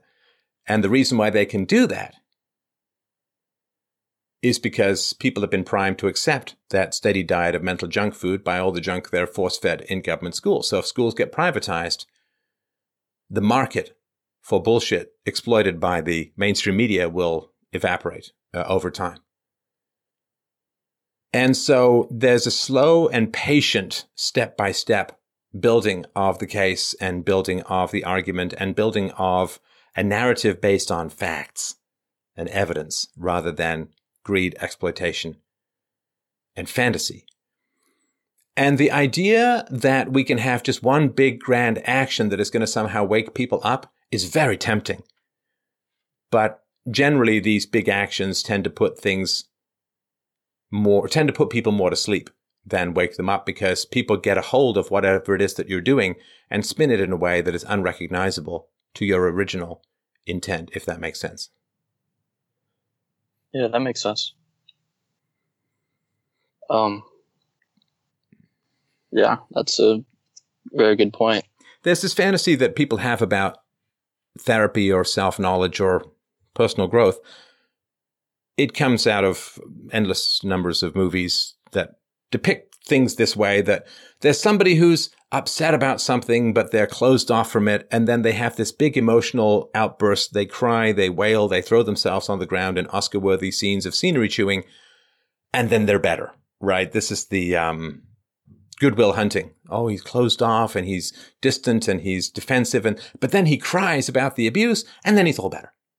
Right. And, and there's this idea that there's one just big emotional shit that you take and then your emotional constipation is done and you're all better. And it's a way of blaming the victim for remaining repressed, saying, well, if you only got in touch with your emotions and released all those emotions, you'd feel better and everything would be fine. But the reality is the world has not been getting better as this myth has been around. And the myth is fundamentally, it fundamentally serves abusers because the whole point of trauma is to say you're in a dangerous situation and until you are in a safe situation, you're going to continue to feel traumatized. And being in a safe situation doesn't mean crying and weeping on the floor of a therapist's office. A safe situation means get the abusers out of your life so that you're actually safe. The point is not to adapt to living with a tiger. The point is to either get you or the tiger to move out, right? I mean, so oh, I've been so scared about living with this tiger. Wow, wow, wow, cry, cry, cry. Oh, it's been so difficult, so stressful. Now I'm going to go back and live with the tiger. It's like, no, no, that's, that's not what the emotions are for. They're not just bottled up and you need to just bleh, throw them out somewhere. You need to act to make yourself safe to prevent recurrence of the stimuli that's producing the negative emotions to begin with, right? I mean, that's, you got your hand in a fire, you don't just sit there and say, wow, that's really painful. It's, and then you leave your hand in the fire. Your tears ain't going to put out the fire, right? What you want to do is say, holy shit, my hand's in a fire. I should take that out because it's really painful and I'm going to go see a doctor to get it fixed, right?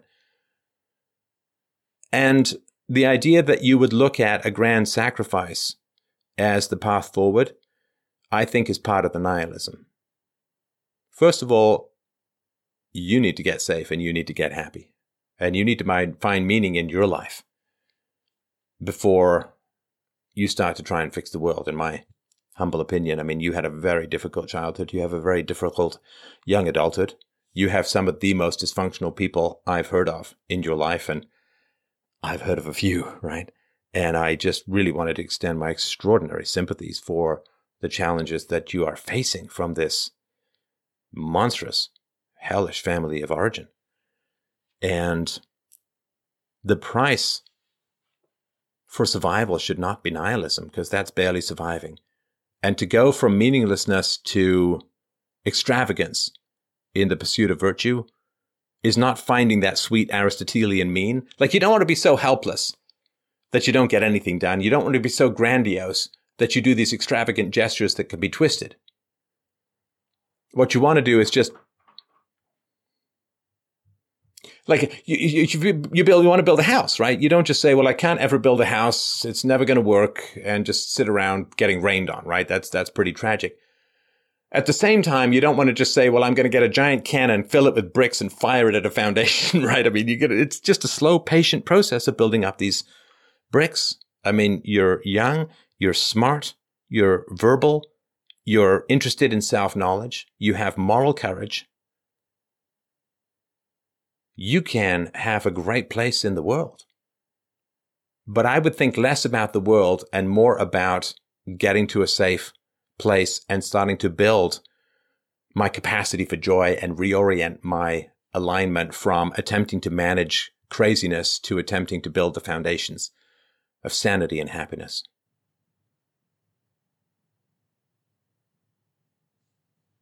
You had to sacrifice your happiness to survive with your parents, I wouldn't say that it's now a good idea to sacrifice your career in an attempt to wake up the world. How about not sacrificing at all and, and building something lasting? Yeah. Do you th- do you still think I should um push to create like a large uh, audience of, of of people who are supporting me?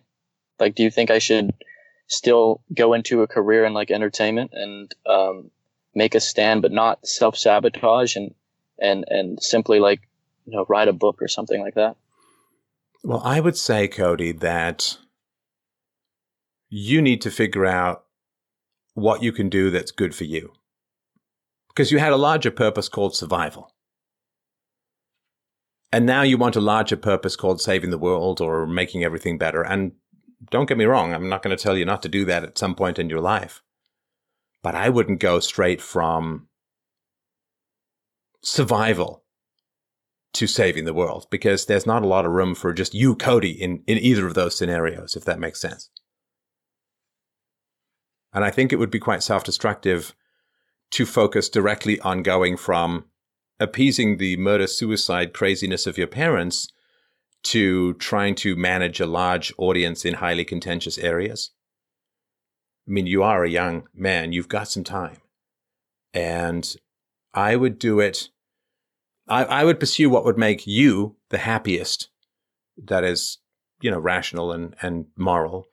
I would pursue that which makes you the happy, happiest for a while because you're going to need a strong foundation if you're going to start wading into controversial public topics.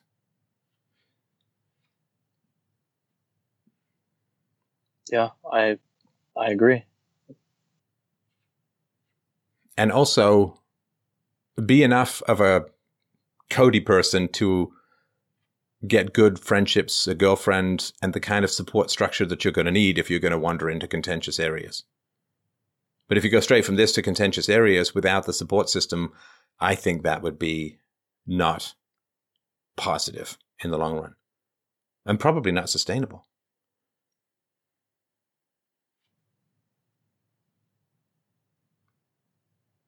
Yeah. Build a structure that can handle the, the stresses that will come. Yeah, just be yourself. Be yourself. Be yourself, which you haven't had much of a chance to do, right? I mean, you mentioned the army, you've got a difficult family and a very difficult family. And the nihilistic is the opposite of identity, right? Nihilism is saying nothing has any value, which is the opposite of identity. And I would learn to love the truth and love virtue, which means that you, Cody, have to be there to appreciate truth and goodness and virtue before attempting to expand it to the world as a whole. You can't push out from a vacuum, I think. And the vacuum is not the vacuum of your identity, it's the vacuum of uh, meaning, this, this temptation uh, into this nihilistic worldview. But I, I think I, w- I would take some time to be inconsequential in the world and happy in your own skin.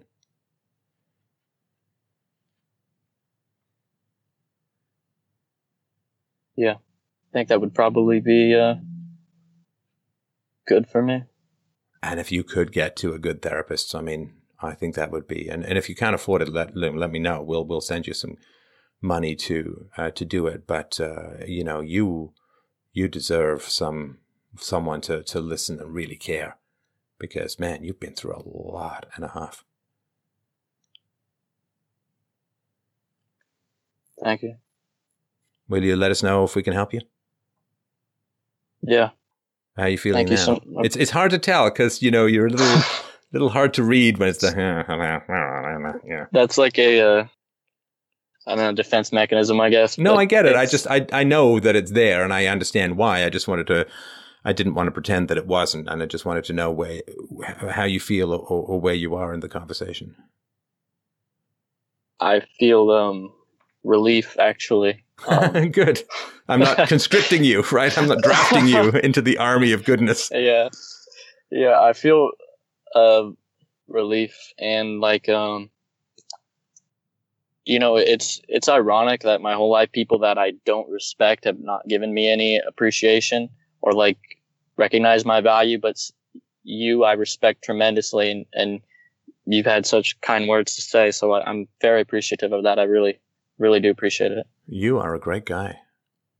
And to have gone through what you've gone through and to retain your thirst for virtue is an act of will that is astonishingly powerful, astonishingly strong, and uh, something to be very, very proud of. thank you All right. Will you stay in touch? absolutely All right. I appreciate the call. Thank you so much. thank you All right, up next we have Tony. Tony wrote in and said, I've heard you advocate for a society in which coercive force is universally forbidden and people orient themselves using free market principles. When presented with this idea, much like everyone else, my tendency is to try and make assumptions about what that would mean and how it would play out. But I hear you say that we can't do that because nobody knows, and what's more, you don't care. As long as everyone is acting voluntarily, then whatever happens is essentially right. In principle, I don't disagree with that, but I believe that we both know intuitively and based on history at least how the first moments will play out. We know this from witnessing revolutions throughout history, and more anecdotally, from watching TV shows like Survivor and The Walking Dead. 1. The majority of the people will look for a leader to follow. 2. A small minority will vie for power and look for a group to lead. 3. The remainder will go find a patch of land and insist that everyone else leave them alone. So my question is, if we know, based on my assertion, that most people will try to form a leadership either by leading or by following, isn't it safe to assume that a government of some kind will naturally emerge? How do you avoid the paradoxical notion that coercion would be required to get a group of people to adhere to the idea of a society free of coercion? That's from Tony. Oh, hey, Tony, how you doing? Good, Stefan. All Thank right. You. I'm going to try to be patient because I've answered this about six million different ways from Sunday. So let me just ask you how long you've been listening to this show.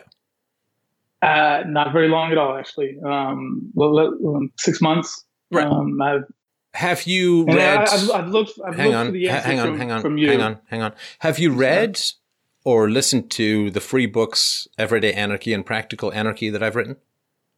I have not, and I, since since I wrote this, since I sent in this email, I had looked for answers from you and from others, and I haven't found anything specific. Right? I apologize if you have answered the question. I, sh- I sh- should find it, but I thought it'd be fun to talk about anyways. Did you know that I have these books?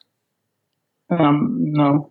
oh, you didn't? Okay, so you've not really been to the website no. and looked because you know if somebody advocates a particular thing, just you know, word to the wise, useful tip if somebody advocates for a particular thing, the first thing that you can do is say, "Hey, do they have a book out about it?" Because you know that could answer a whole bunch of questions. Yeah. I don't mind asking answering this question live. So, uh, but I'm just saying for, for other people, I, I don't want to, you know, I wrote these books and particularly made them free so that I wouldn't have to do this, but I haven't done this for a while. So it's fine. I just want to sort of point out that people can get these free books. You can read them online. You can read them, uh, in, in Kindle format. You can buy them from Amazon or you can, uh, listen to them in MP3 format or or whatever. So I just sort of wanted to to point that out.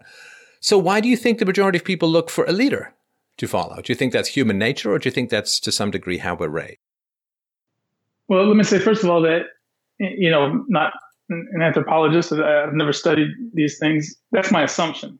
My assumption is that, and and you know, I've spent 20 years in in, in business, and, and I see people's behavior, at least in the business world when people look for leaders. Um, they, they, they don't know what to do. They don't want to have to think about what to do. They, they want to be.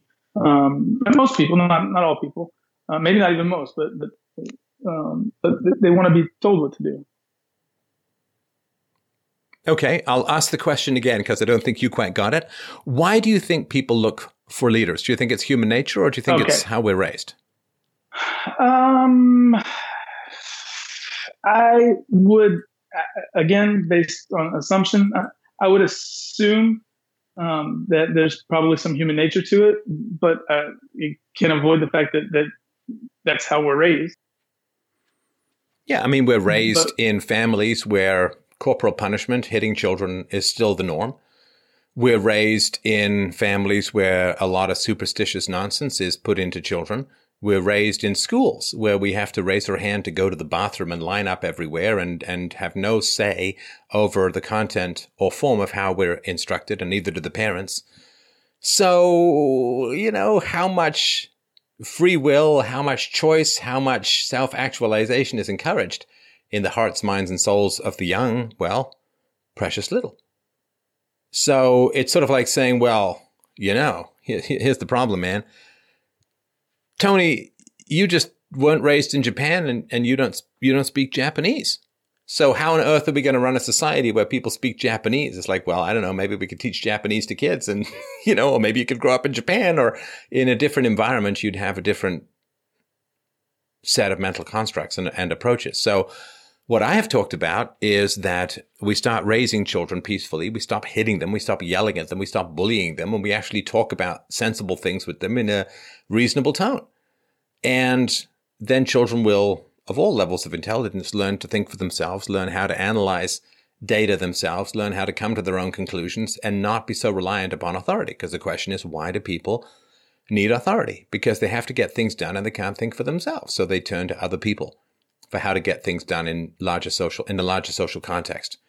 Whereas if they can think for themselves and understand basic principles, then they will need leaders less, right? There's a reason why a hierarchical society like the one we live in with a coercive agent known as a state in the middle of it, there's a reason why a hierarchical society bullies children so much because bullied children look for protection, they look for guidance, they look for leadership in very foundational ways because their own sense of identity and, and certainty has not been allowed to develop. In fact, it's punished. The kids are punished if they think for themselves. So that's one thing. If we raise children peacefully and rationally, then they will not have that same hunger for leadership. Now, those who still do have a hunger for leadership can get their leadership in whatever form they want, except the state, right? Because the state is a violation of the non aggression principle. The government exists only because it can initiate the use of force against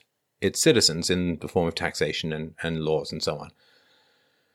And so, if you do still have a desperate thirst for leadership in a free society, you can join some group and do what the leader tells you to, right? There's nothing wrong with that. There's lots of groups that are out there. Some of them more benevolent, like many of the Christian churches. Some of them less benevolent in a variety of other groups that tell you what to do. But uh, you can join a bowling league and have the bowling captain tell you what to do, and you can get your thrill of obedience from that standpoint, right? You can join uh, whatever group you want and surrender or sublimate some of your own will to the will of that leader. As long as nobody's initiating force or fraud against each other, that's perfectly fine. It's, I don't have a problem with private individuals giving up their willpower to a charismatic leader. I just don't want that leader to be armed with the power of the state in order to impose that group's wishes upon me. So, so how do you just go ahead? I'm sorry if I can ask. How, how do you distinguish between what you call the, the state, what we know as the state, because we're born into this condition, right? The particular um, well, Western society, we're born into this condition where we live under the state. Um, as opposed to let's just think of um, Sicily, um, you know, before the turn of the century, uh, the uh, end of the 1800s, um, was essentially abandoned by government um, and left to fend for, for, for, themselves. And what rose up out of that was, you know, uh, at, at, least not what we know as the mafia, but but the mafia rose up out of that. A, a, a government rose up out of that. Um, Wait, are you saying that Sicily Sicily had no government in the 1800s? Uh, no, I'm saying that they were abandoned by their government. The government basically didn't provide their needs. Didn't there was there there was none of the services that, that the government provided to the rest of the country wasn't provided. And well, hang on, hang were, on, hang on. So you're saying that hang on, you're saying that the mafia has something to do with the absent absence of government. Yes, I am. But then how that do you explain like do you, right, hang on, hang on. So then how do you explain the basic historical reality that there was virtually no organized crime in America until the government forbade the sale of alcohol through prohibition? Well, I want to make sure that, that I'm clear on terms here. When I say mafia, I don't mean the, the New York mafia. I mean the original Italian mafia that came up in Sicily. Um, well, listen, which, uh, which okay, okay, dude, dude, you, you can't you, you can't start an argument off by bringing really obscure historical examples, right? Because I don't know what the hell happened in Sicily in the 19th century. Fuck, I mean, how the hell am I supposed to know that stuff, right? I do know that I do know that there was virtually hang on, hang on. I do know that there was virtually no organized crime in America prior to prohibition. That prohibition drew the mafia and other elements of organized crime into America in other words, because the government created an artificial shortage, in this case in alcohol, the mafia could exploit it by supplying goods and services banned by the government. The same thing, of course, as you know, happens with the drug war. Because drugs have become illegal, the mafia and other elements of organized crime have uh, taken to the business of supplying it. The same thing happens in, in gambling when the government bans it. The same thing happens with uh, prostitution and, and whorehouses, exotic dancing, whatever it is, right? So when the government places a ban upon unsavory but voluntary transactions that would not be wrong uh, to the point of, of being coercively forbidden in a free society, well, then the organized crime gains a toehold. Like, why was there so little organized crime in the United States when cocaine and heroin and so on were perfectly legal? Well, when these things became illegal, well, the demand still exists and the supply is granted by, uh, or, or, the supply is provided by the um, the organized crime. So I'm not sure Okay. how you're going to say, well, somehow the absence of government provides the, the demand for organized crime when every example that I've ever seen is that it's the presence of government that Well, uh, creates the saying, conditions that allows organized crime to become so wealthy. I, I understand, and, and I'm not I'm not saying organized crime. Um, I'm saying um, what was known as um, the mafia, and it wasn't organized crime. It wasn't. It didn't originate as organized crime. It originated as people uh, in the community who rose up to be leaders of the community. What? Um, wait, they- they wait, hang on, fuck. hang on, hang on, hang on. Are you trying to tell me that you're going to use the phrase organized crime and say it has nothing to do with the mafia? You can't just make up your own definitions, man. Well, okay. uh, Well, let me let me take the word out. Then I'm not talking about organized crime. I'm talking about um, uh, organization of a community. Wait, are you Um, withdrawing the think mafia thing now? No, because it, it's it's where the Okay, so you're not originated. talking about organized crime, but you are talking about the mafia. Come on, man. You can't just make up things like this. That's not No, fair. I'm not. I'm not. It, it, I, I just don't know another term to use because if you look at the origins of the Italian mafia, it, it, it actually wasn't organized crime. It, it wasn't. Oh, so now I have to know not just the history of Sicily when the government supposedly pulled out, but I also hang on. I also need need to now know the the the origins of the mafia according to anthropologists or social historians, and that's how we're going to do the argument. See, here's No. the thing: you have to argue based on fair. principles because historical examples. You, you either got to tell me ahead of time that this is what we're going to talk about, but bringing this shit up in the middle of a debate, it's kind of pointless, right? Because expecting me to study and get up to speed on this stuff in the moment is That's fair. ridiculous, I thought, right? I thought it was was more well known. I apologize, but let, let Wait, you, this you thought that the history of social organization in 19th century Sicily was more well known? Really? I, yeah, call me crazy. Um, and- and I, I'm not even all that knowledgeable about it. I, I just Okay, I, I, good. Well, let's not talk about things that I don't know about and you're not very knowledgeable about. How's, how about we do that? Okay. How about we deal with the fact that there was no organized crime to speak of in America in the 19th century when most things that now are the profits of organized crime were legal? Okay, your implication is, is that government is bad, and I, as I said in my email, I agree with you. I, I, I- I think uh, it's it's not good. It's not the way we want to go. I'm trying to it's sort of as sort of a thought experiment to understand how we would get there. Not even not even necessarily how we would get there, but how would that arise? How, uh, uh, again, like a thought experiment w- where we say, okay, the the American Revolution was just one. Here we are. Let's do this the right way instead of the way that, that, that it was done before. How, how do you do that when, you know, if you have a group of people who decide that they want to follow a leader and choose to give up their freedoms to that leader in exchange for protection or, or, or you know, whatever it is that, that they're seeking, you can and, anarchy can't stop that without coercion. It's going, it's, um, does does it make sense what I'm saying? So people might want to give up their freedoms in exchange for protection? That that seems to be a natural tendency. Yeah. What's wrong with that? Well, because is that not what the state is? No, I give up my freedom to spend a hundred bucks a month so that I can get life insurance, which gives me protection in the case that I die, or at least gives my family protection in the case that I die. I give up freedom to spend 50 bucks a month so that I get insurance for my house. So if it burns down, I get a new house. I regularly give up freedom. why- Hang on, hang on. I give up, I regularly will give up my freedoms in return for security. It's just, it's voluntary. That's all.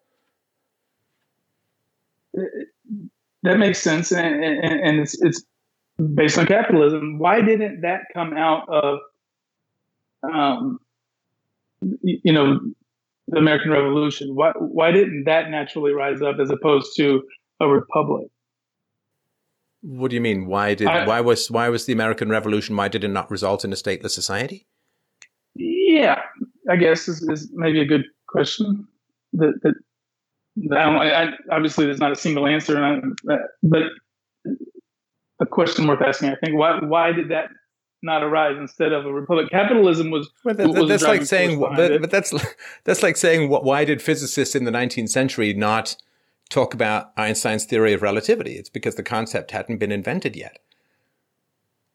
Oh, uh, the, The, lack con- of the concept of a state, the before- society, and how a voluntary anarcho-capitalist society could self-organize hadn't existed. It's like asking where was Marxism before Marx? It's like, well, the concept same- hadn't been invented yet. Why was there no communism before Marxism invented communism? Well, because there was no concept of how to organize or disorganize society in that way. And to my knowledge, there was a guy named Lysander Spooner who wrote The Constitution of No Authority, who was himself uh, more of an anarchist, uh, but he was in the 19th century when the power of the federal government was already pretty well established, and they used it to destroy his free market alternative to the um, U.S. National Postal Service. But uh, no, I don't believe that there was any particularly strong theoretician, if any theoretician, of rational voluntarism or anarchism in the like prior to the American Revolution. So they wouldn't have even had a conceptual reference point by which to imagine such a thing. I mean, I think a stateless society existed before s- society ruled by a state existed. You mean tribalism? Something, something existed before a state existed, right? Yeah, but it was still coercive authority. I mean, if you disobeyed the elders, they probably would have you killed or, or tortured or tormented or, you know what I mean, or, or ostracized or driven out or, you know, the, okay, so it's a small localized state, but it's still an oligarchical collectivist hierarchy that is enforced through violence. I mean, we see this in primitive tribes all the time. Okay, so it's not based on on, on the principle uh, of non-aggression. It's- It's certainly yeah. It's not based. It's not based upon a Right. universal understanding of uh, of of ethics and property rights and all that, right? Right, right. That And makes uh, sorry, Lysander uh, Spooner's book is called "No Treason: The Constitution of No Authority."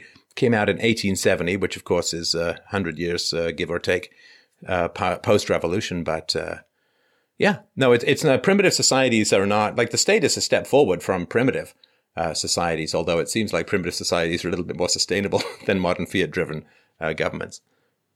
Right. So, you- so you don't think that th- th- this this type of, of uh, society would arise naturally? It, it, it- it's only going to ar- arise out of choice.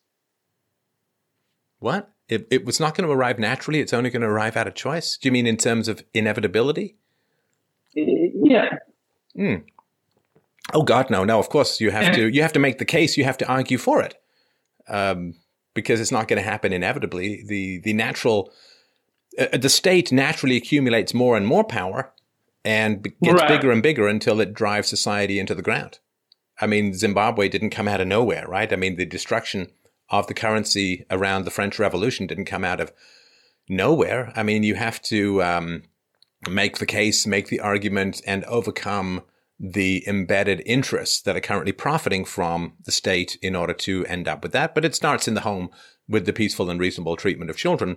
Because if children grow up without being bullied, then they'll feel not at home in a coercive society. Right. Okay. Well, I, I, I can't I can't argue with that because that, that, that answers my question. Um, and probably I should read your book. Yeah, do check out uh, Everyday Anarchy. You can start with Practical Anarchy, which shows that even the society as we stand uh, operates. Like they say, well, we how how a society can operate if government doesn't enforce contracts. But of course, lobbying, which is basically how governments run, is all enforced not just in the absence of contracts, but with it actively being illegal. Right? Just look at the Clinton Foundation. And if society, Right. if if the state itself can run on contracts which can't possibly be enforced, we can't possibly need the state to enforce contracts. So, yeah, check it out and um, let me know what you think. I will. I appreciate your time. Thanks, Tony. Appreciate the call. All right, up next, we have Jan. Jan wrote in and said, You, Stefan, keep talking on your show how God is impossible to logically prove. You advocate faith to Christians, yet faith is an exercise in willpower, and you know that willpower isn't sustainable. We also can't use reason and faith at the same time. As you said once, human is halfway between God and animal. So let's see how we can move closer to God and further from animal. Science transforms our environment. Ethics transforms our relationships, but metaphysics transforms our self. My claim to defend is I have found a way to access God via the objective definition and bodily senses. I am not the first, but I am the best able to explain it as a philosopher of metaphysics. In effect, this is a method to hardwire a person for reward of pleasure from ethics or philosophy. Philosophy becomes an instinct instead of a verbal discipline. The exertion of will becomes the ease of habit. Let's make philosophy as rewarding to people as possible. Why do you say that God can't be logically proven? I think I just did, and that it's better than advocating for faith. So would you hear it? That's from Jan.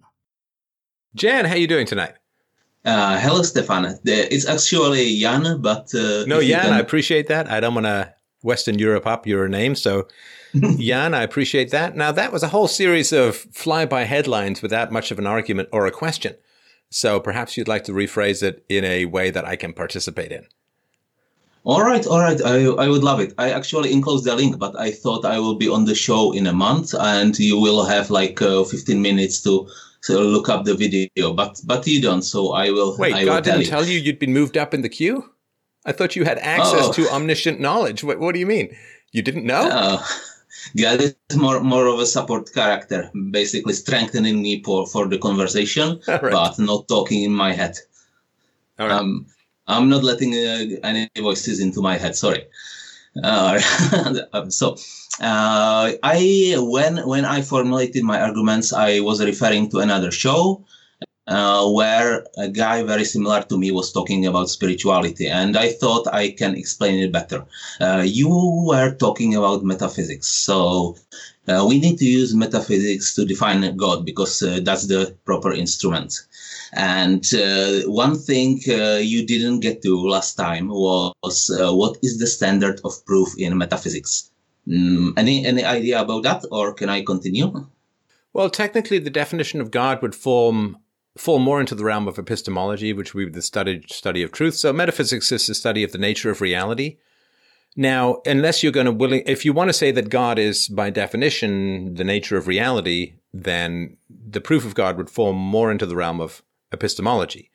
But um, as far as the nature of realities goes, well, so to, to, to prove the nature of reality, well, you need to have uh, objectivity. You need to have definitions that are non-contradictory or non-self-contradictory because reality, objective reality is universal, consistent, and non-contradictory because atoms follow mm-hmm. particular laws. The physical laws are universal. And so whatever statements you're going to make about reality as a whole must be mm-hmm. objective and rational and, of course, consistent with the evidence provided to us by our senses. Of course, of course. To my knowledge, epistemology is uh, the uh, discipline of uh, knowledge. What what methods of knowledge do we have? It's not like directly about God. This is why uh, I am talking about metaphysics. So, uh, what is the standard of proof in metaphysics? Again, you you you just asked that question. I just answered it. Yeah. yeah. Uh, do you do you have any idea, or can can I continue? No, no. You, all right. You just right. asked I, that I, question. I, what is the standard of proof in right. metaphysics? I just gave you an answer. Uh, it is it is simplicity. It is Occam's razor. We cannot access metaphysics directly, so we wait, wait, wait, wait, wait, wait. You asked me. You asked me for a definition. I gave it to you. Now yeah, what? You, you said you said that uh, that you said that the area of God, uh, the, the, discipline responsible for God, like is epistemology. No, no, no. After that, no, no. That was that was the first thing we talked about. Then you asked mm-hmm. me for how we would know truth in the metaphysics, in the realm of metaphysics, and I talked about yeah. uh, empiricism, non-self contradiction in say yes. conjectures, yes. and conformity with empirical evidence provided to us through the senses. Yes. And that's where Very I think we may have lost the thread a little bit. I, I, I agree. I agree. Uh, while we have all of that, we cannot go against any of that, of course. Now we make some kind of statement, and uh, let's say we have two statements about metaphysics, which are both non-contradictory and in accordance with science. Mm, so, which one do we choose if we have two possible statements about metaphysics?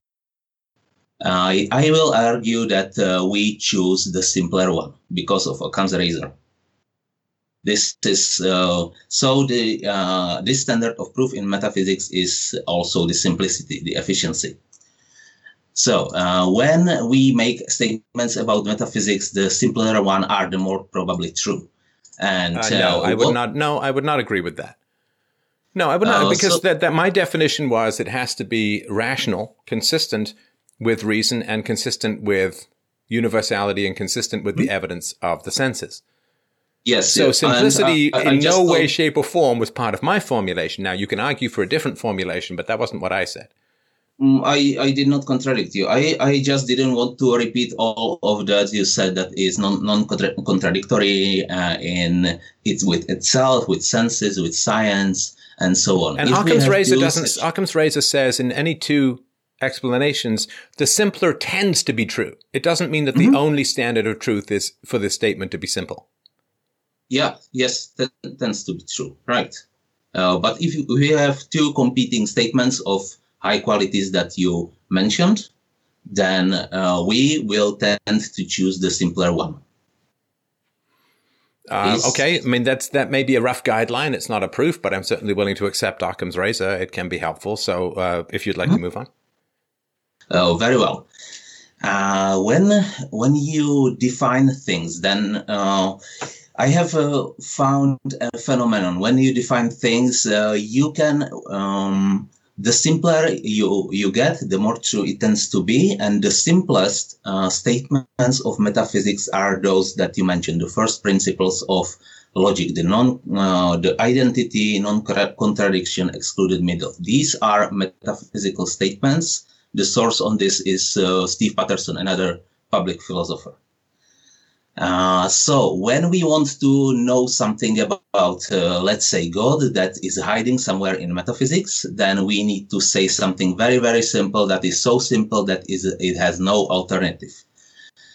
And uh, I will introduce you to one such a simple statement. Uh, when you when you look at the universe, you see a lot of different kind of stuff. You see uh, space, you see time, matter, light, heat, and so on these are very uh, seemingly very different things. And what is this, the simplest statement that we can say about these things are that uh, they all are derived from one thing, one basic thing, one basic substance that uh, is res- responsible for, for them all, that is unchanging, that is like invisible, but is uh, is maintaining everything, the identity of everything.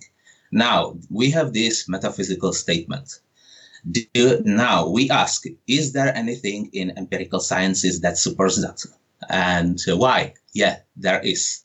There is. There is uh, the, the equation that everybody knows. It is the E equals mc squared that you, of course, mentioned in your book, Against the Gods. And what does this um, equation says? It says that uh, energy equals mass times the speed of light. Uh, it means uh, squared. Uh, speed of light squared. Uh, speed of light squared. Correct. Sorry. So uh, it means that uh, mass, um, the speed of light squared is like a multiplicator. So it means that the mass is made of a lot of energy. You get a lot of energy from a little mass. That's basically what the equation says. Now, but what what is energy? You, you see a lot of uh, types of energy all around you, but uh, a pure energy, the E in the equation, it's like nowhere to be found by bare eye.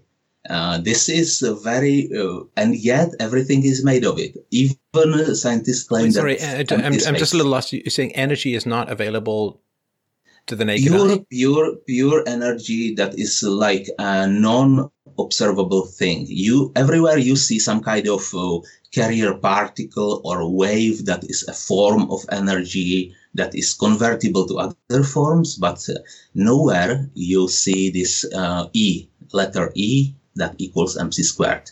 That, but you can um, see energy in a lightning strike or a match or fire or a nuclear explosion or yes, water yes, wheel. That I mean, is, that is that is uh, some kind of matter like an electron or an ion or uh, yeah electron ion it, that's a carrier particle lots of carrier particles together carrying some kind of energy. But you you you can even store it somewhere but it's all you do you transfer it to some kind of other carrier particles. It's like but, uh, but it's visible. that's what I'm, energy sometimes is visible isn't it? I mean, the sun is, is energy. It's a giant bomb. It's and again, it's very visible. again, it's matter. It's it's matter, and uh, with which means uh, it's matter. It's carrier particles together, and there is a large, uh, let's say, large infusion of energy. There is it important? That, a- is it important to the argument that energy be invisible? Because I'm willing to move on. Yes, yes, yes, yes. Oh, it's- okay. Well, then, then we have to figure out why I can't figure out why energy is invisible when I feel like I see it all the time. I mean, I got studio Uh, lights you here that are shining photons into my brain and, and onto the camera.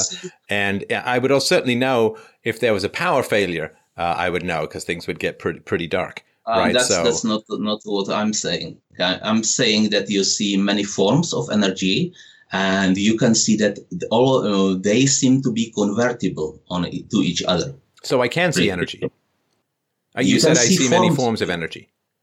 You can see forms of energy, but you cannot see the one universal uh, primordial substance that is called E uh, that and equals mc squared. A primordial substance? What what is Yeah, yeah. what is that? Uh, all all of the forms of energy that you can see they require space. They take up space. But energy is not the same as substance, is it? Uh, that's uh, the one that is in the equation. I mean, it can't be Mm. because energy and mass are on opposite sides of the equal sign. They can't be identical.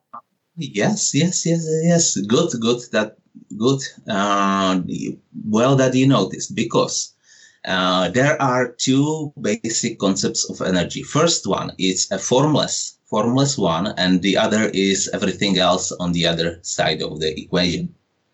And uh, we can see the scientists have noticed this electric energy and heat and light and so on.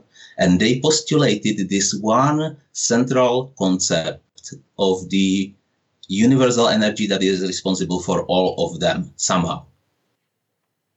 But this, so so there's two kinds of energy. There's the one that Einstein is talking about, and then there's another universal one that other scientists have talked about. No, no, the, the Einstein is well. Uh, Einstein didn't come up with the with this equation, um, but uh, the, this is the universal one.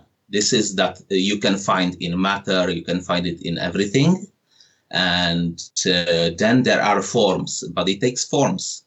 You can, but uh, you can see the electric energy, and you can con- convert it to heat or. Uh, But how? Sorry to interrupt. I, I understand. I understand how electricity works. I guess my question, Jana, is how do we know the presence of this universal energy if it doesn't show up empirically? How is it measured? How is it detected? How is it known? Yes, yes, that's what. That's why I was talking about uh, one of the standards of proof in metaphysics, which is the simplest possible statement. We, Yeah, but it's not, it's not a simple statement to say that there's a universal undetectable energy. It is the simplest way for the universe to be. We we see. Uh, we we see lots of forms of energy, and we see uh, that they are converted to each other. And the scientists have postulated this one basic, uh, like uh, basic currency that translate with, within them all. No, but that's So not, that's not a simple statement at all. I mean, if there's a vacuum, there's a vacuum. It's empty. That's pretty simple. But if you say it's filled with undetectable energy, that's not oh. simple at Oh. all. That's saying that something which is undetectable exists. That's a contradiction to everything else in science. The whole point of something that's oh. undetectable is it doesn't exist. If you can walk through a doorway because there's no door there, saying there's no door there is a pretty simple statement. Saying that there's a universal energy door there that you can't detect doesn't seem to be simple at all. It seems to be confusing and Um, complicating things enormously. Well, uh, but it is the simplest way for the universe to be. Let's say, uh, if uh, let's say you need to explain why the universe exists, it is simpler to explain one kind of substance, like a basic materia, than explain a dozen uh, or a half dozen of them. If you well, no, not if you're you- wrong, right? I mean, I think that the correct answer at the moment, according to science, Mm-hmm. about why does the universe exist is we don't know. I think coming up with answers that involve universal undetectable energy is not Well- an answer. Neither is it simple. It's it's science that comes up with E equals mc squared. I'm just telling you what it says. Yes, but energy is not everywhere in the universe and undetectable. Well, I not I wasn't saying that it's uh, What do you mean by undetectable? Because well, there's energy you can detect, like mm-hmm. potential or kinetic energy. There's nuclear energy. There's strong and weak atomic mm-hmm. forces. There's lots of different kinds. There's water power. There's wind power. Mm-hmm. There's the motive power that gets you up the stairs when yes. you're finished uh, recording in the basement. There is lots of mm-hmm. energy that we can record, and we know the difference between energy and the absence of energy. You know, you turn to flick on a light. Yes, if the yes. light gets bright, well, look, you've got electricity running through. Hey, dude, let me finish talking. I'll, I'll finish talking. I mm-hmm. gave you a lot of space to talk. I'm, let me I'm answer sorry. the damn sorry. question with you talking in my ear. That's an unwanted energy. I, I don't want to have in my ear. Okay, let me finish and then I'll, I'll shut up. All right. So you turn on the light, and if the light goes on, then the electricity is running through that magic filament that goes between the whatever, right, in, in the light bulb. And if the light doesn't go on, well, either the light bulb is broken or the electrical connections in the lamp are broken or the cord is broken or it's not plugged in or if it is plugged in and none of those are broken then the plug isn't the the the, um, the socket isn't supplying electricity. So you know the difference between the presence of energy and the absence of energy in something as simple as turning on a uh, a light bulb. And so we know when energy is present we know when energy is absent. Saying that there's some universal energy that is present always but which is generally undetectable or is undetectable as a whole, is not a simple explanation. Neither is it an empirical explanation. And if the question is, where did the universe come from? The correct answer right now is, we don't know, but we're looking. All right. So you mentioned uh, how these forms of energy are converting to each other by what we do. So, and uh, what is what is controversial or, or um, I, I know it may seem seem like an explanation out of nowhere but when scientists see that all energy forms are convertible to each other if we do some things we lose some some energies uh, lost of course but the, uh, they uh, they know that the energy cannot be created or destroyed. That is thermodynamics. That is the basic of logic and because the energy cannot be created or destroyed, only converted, they have postulated this concept, this uh, Einstein's energy, as you said, this basic one. And also, uh, because of Big Bang theory, uh, they say that the universe was in a single, like a very small point at the same time, all of it which is why the primordial, uh, at this point, space could not exist, and all of the, the forms that we know, they take up space. So where did these forms come from? They had to come from some basic stuff. This is all I'm, sorry, saying. Which all, which forms? I lost where we uh, were in terms of forms. Form, well, well, pretty much anything. I, as I said, all forms of uh, energy take up space. Also, objects take up space. But the scientists say you mean that, like an uh, asteroid or something? Yeah, yeah, yeah. Okay, Uh, so uh, anything yeah, asteroid. Okay, Yeah. And the scientists said that uh, in the beginning, uh, the universe was basically almost uh, practically one tiny point. It is as if uh, all that stuff that the universe is made of did not take up space back then. So, uh, this is why there was the, uh, there had to be only one. sorry, sorry, sorry. Oh my goodness. sorry, there's uh, something to cut out. Hang on. I'm um, sorry. I just had a sip of a decaf latte and half of it went up my nose for reasons I can't possibly fathom. Oh my god, Oh, the universal don't- stuff don't- is attacking my brain. Hang on a sec, sorry. wow. That was one of the worst drink blowbacks I've ever had in my life. I apologize, Jan. Please uh, continue. No, no, no problem. So uh, this is this is why this is why they say that there was one universal primordial stuff that the universe was made of that differentiated later into particles and so on and so on.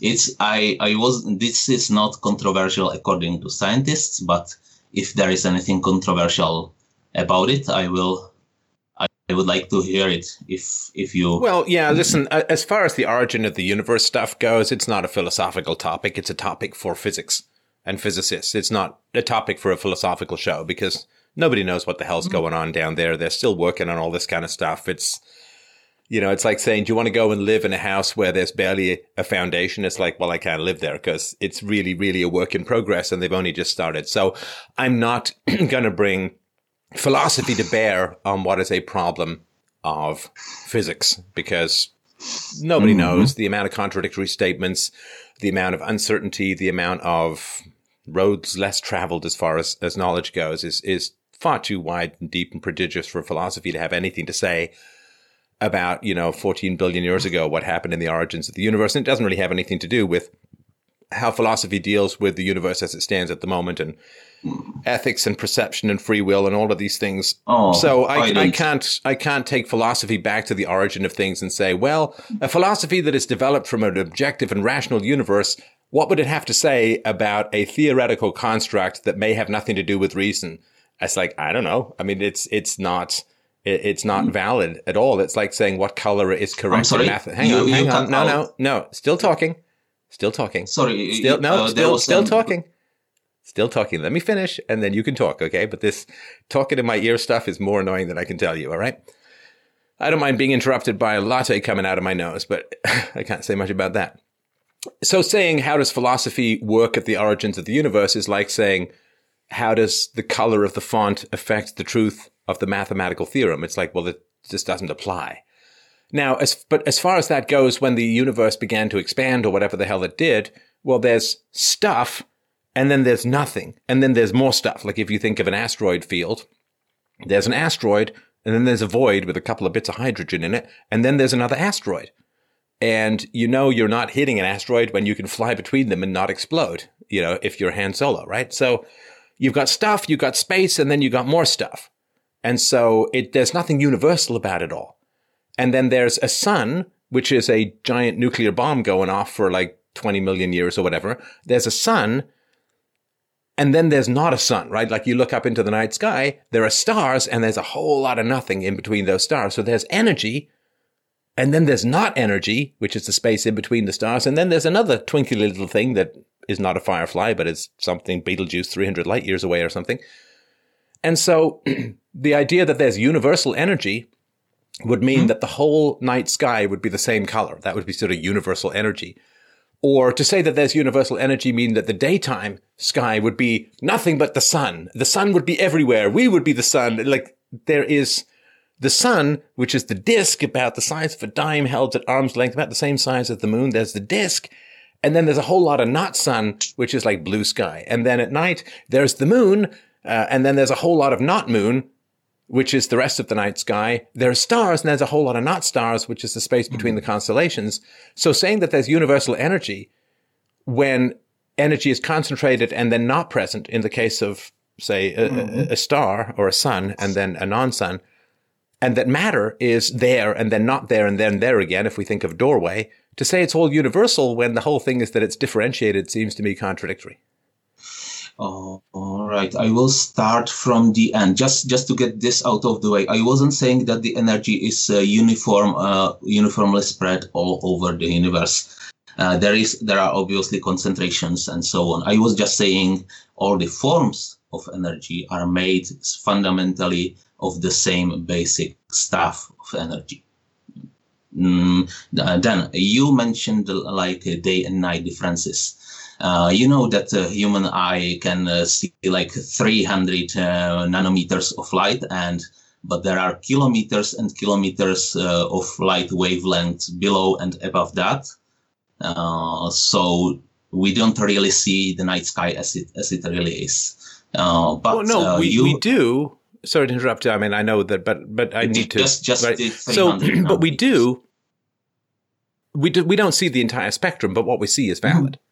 Yes, yes, yes. Of course, of course. Um, uh, this we what we see is valid. Yes, and what we can detect by machines also. But uh, then you also uh, raised objections like uh, the pursuit of metaphysics within and physics together. It's uh, firstly it's not possible, and secondly it's not useful. I, I can concede that uh, it's not as useful as your great work in ethics. You are changing the world, and this is why this is the main reason why I I am calling so late. I, I you are you are doing so so useful stuff that this is not as important, but lately you are talking much more about God. So I thought I will bring my five cents. Uh, then no, God is a very very important topic, and I, that's why I appreciate you bringing it up. Yeah, uh, thank you. Uh, you, I, um, if you if you can talk about God with uh, precise knowledge what it is, what, uh, it might help people. All right, uh, I I had some success. Uh, me and uh, Steve Patterson have had success applying philosophy, basic logic to physics. We find this topic doable.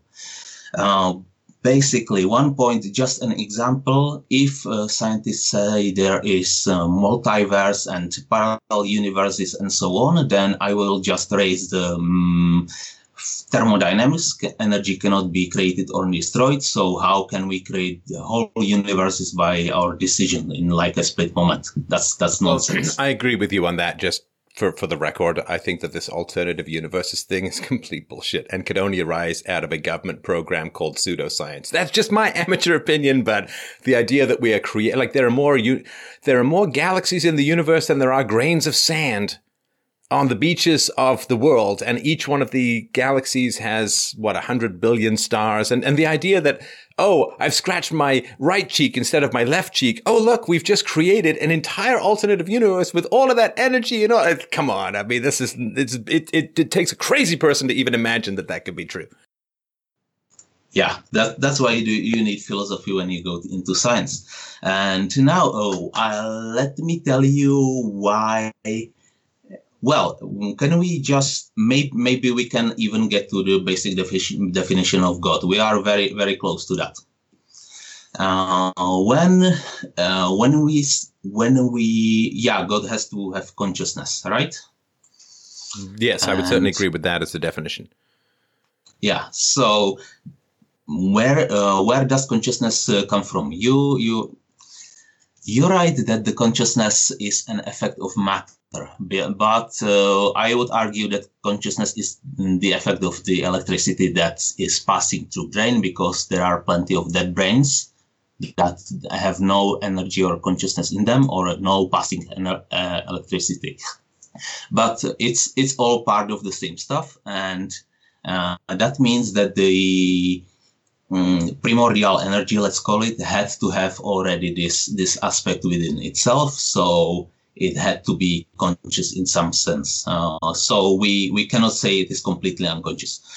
Uh, can can I go through the basic three stuff like omnipotence, omniscience, and omnipresence, or should I rather like uh, answer the three objections that you have in the are uh, against the gods? Like yeah, you, I would say the objections in the book would be would be good. Maybe just pick the first one, the the most important one that you think. Mm-hmm. Yeah, yeah. Uh, this is basically the argument from biology.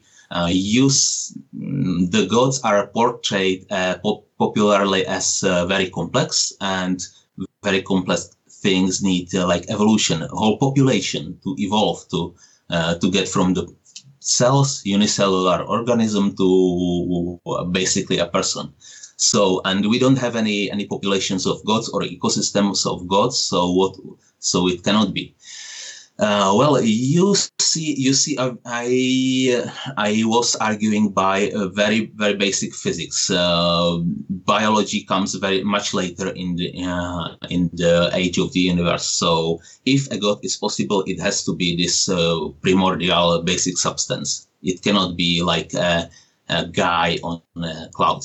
And if you look at some medieval or not or Renaissance philosophers like uh, Baruch Spinoza or yeah, yeah, Baruch Spinoza. And uh, he was talking about uh, what I'm talking, basically, and uh, Pen, Panpsychist, the hylozoist god. Uh, I will for the for the audience. Pen hylozoist means that uh, matter there is no fundamental difference between living and dead matter. All matter in some is in some sense alive, and if if it's put together in the right way, it will be basically living. And uh, panpsychism means that uh, to, if it's living, it's also to some degree conscious. Uh, as a rock is as conscious as a rock can be, a person is as conscious as a person.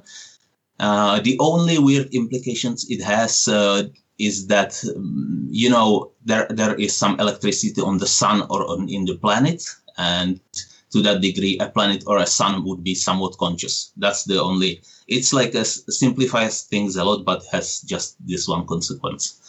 I'm, I'm, uh, I, I, I, cannot follow what you're talking about here, Jan. I'm, I'm trying my oh, best. I'm sorry. I'm, no, I'm, I'm trying my uh, best. Like you gotta, you gotta get in the habit of building some syllogisms or something because it's just like oh, right. there's no difference between living and dead. There's electricity uh, no, in the no sun, and the sun no has consciousness. That's kind of what I get out of this, but I don't really know what to make of any of that no no, no fundamental difference. Like uh, mm, you could uh, this is like um, you don't want to be a dualist that there is a spirit and matter mixed together because then you we got matter but we cannot prove spirit. Yeah no i so, agree with that.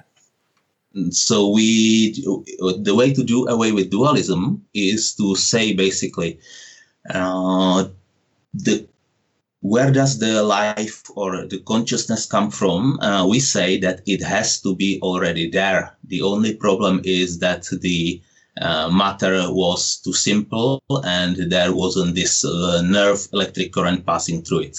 So once we have that, there is consciousness. It's, it's already there. It, it just was latent in the matter. Yeah. So to, to, to go back to the light analogy, if I switch on a lamp, it's not like the soul of the lamp has come alive. It's just that there's now energy passing through the filament into the lamp that there wasn't before. And when I switch it off, it stops. But saying there's no fundamental difference between the light being on and the light being off to me is not helpful. I mean, there is a difference. It was it uh, it just wasn't put together in the right way to show show the lamp as no but the, there's a difference between the lamp being hmm? on and the lamp being off which is why we buy lamps to yes. have light and the, and this difference is that uh, one moment electricity is not in there and the other moment it's in there right so there's a difference so saying there's no difference yeah. between light and death if life is animated by particular energy and a dead mm-hmm. person is not animated by that energy anymore, saying there's no difference between life and death is like saying there's no yes. difference between the light being on and the light being off, but there is.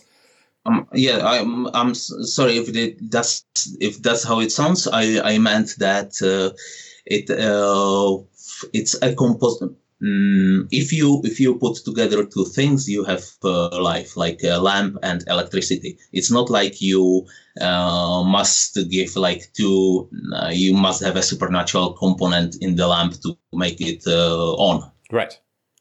So right. there is a difference between life and death, and there is a difference between the lamp being on and the lamp being off. Yes, yes, there is. but then why are you telling not, me there's no difference between life and death for five minutes? Oh, I I hope I wasn't. I I hope I wasn't. But but you do remember uh, talking I, about life and death.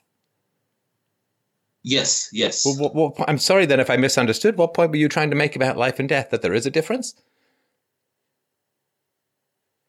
There is a difference, but this difference is not uh, not the most absolute difference that you can imagine. It's a different a difference of a degree, not not a kind it's like a big difference, but it's not like you would need to postulate a completely different. Sub- okay, why, why are we talking about? Substance. I'm sorry to interrupt. Why are we talking about unmeasurable, extensive differences between death and life? All right, because we are we are trying to get to understanding that all the universe is made of one kind of stuff. This stuff is basically everywhere because even the space itself is like a form of energy. Some scientists says uh, most scientists actually. And this uh, universe or this basic substance cannot be said to be unconscious or dead. It can be said conscious and living. So okay, but, but well, have, if, if if everything's made of one kind of stuff, why is there a periodic table of the elements? That's the that's the introduction of space. In space, all this basic substance uh, arranged itself according to some mathematical rules into atoms, and these atoms are in the periodic table. So, uh, this and, is and very, atoms, very... are, atoms are the most essential elements of matter, right? I mean, you can, I know you can go to subatomic particles yeah, and so yeah. on, but as far as differentiation goes between different kinds of matter, atoms are the big fork in the road, right? So that's mm-hmm. the most elemental difference between stuff. So, yes. what is the stuff that's more foundational than atoms that is all one thing. That's the Einstein's energy. That's the E in the equation. That's the that's the reason why uh, various forms of energy are convertible to each other. But convertible means that they're not the same. Convertible means like if I mm-hmm. say. I want to go and change my money into American dollars from Canadian mm-hmm. dollars, they'll say, well, this amount of Canadian dollars will buy you this amount of American dollars. I can convert mm-hmm. between the two. But saying that they're identical, that they're the same, would, would mean that there'd be no reason to convert between the two. If I say I want to convert American dollars into American dollars, they'll say, well, we don't need to, to, that, to do that because they're mm-hmm. the same. And so if you have things that are not on the same side of the mm-hmm. equation, they can't be identical. Well, you mm, this is this is philosophy. When you have in philosophy something uh, not identical, then it's a very big difference. It's an absolute difference. But but in physics, when you put together things like in a extreme pressure, like in inside the star, then what we see, uh, then uh, helium becomes carbon or iron. What what we thought is different, it suddenly looks convertible to each other. In in physics, everything is yeah they combine. Yeah, the, the yes, atoms yes, combine into combine. new materials for sure. With the yes. pressure of, of heat, I mean, coal turns into diamonds with enough mm-hmm. pressure and time, right? Yes, in in physics, everything is convertible and everything is variable, and there are differences, but they are relative to time, temperature, and pressure, and and so on. And time, yeah. Uh, yes, and time. Bones become fo- like living creatures but, become bones, become fossils, right? Yes, becomes yes, Nancy Pelosi. Yes, okay. But there is only there is only one primordial law and that is the basically thermodynamics. The energy cannot be created or destroyed. It's eternal and is responsible for life. Well, no, energy can be converted to matter and back. Yeah, yeah right. Yeah. But uh, it's still the same uh, same amount of energy. Uh, uh well, it is the same amount of energy if you can do 100%, right? Which is, I don't know how, I guess that's add when matter and antimatter collide, then you get that 100% conversion. But I think it's even pretty small with a nuclear weapon, which is uh, like one or two percent, if I mm. remember rightly, and it's tiny, no, tiny no, when all, it comes to burning uh, wood. Sorry, go ahead. All, no, all, all that it means uh, we get some kind of leaks or byproducts that we didn't want, but it's still the same amount of energy, like in total. Yeah. No, I agree with that. Yeah, of course. Yeah, of course. But so, so, so but mm-hmm. matter. So, but when matter can be converted into mm-hmm. energy mm-hmm. and then back in, sorry, when energy can be converted into matter and then back into energy, it may be the same amount of energy, but that doesn't mean that energy and matter are the same thing because there is that whole conversion process. Uh, they. Mm, or to give, sorry, to give could, to give an example, if let's say that I have a friction-free currency exchange, in other words, they will exchange currency without taking any overhead whatsoever, then I can convert a, a, a dollar Canadian into mm-hmm. say seventy-five cents US, right? And then I, so mm-hmm. the next day I come back and I say I want 75 cents US and they'll give me back a dollar Canadian because they are idiots and don't come up with any mm-hmm. profit, mm-hmm. right? So then we have a yes. conversion back and forth with no loss.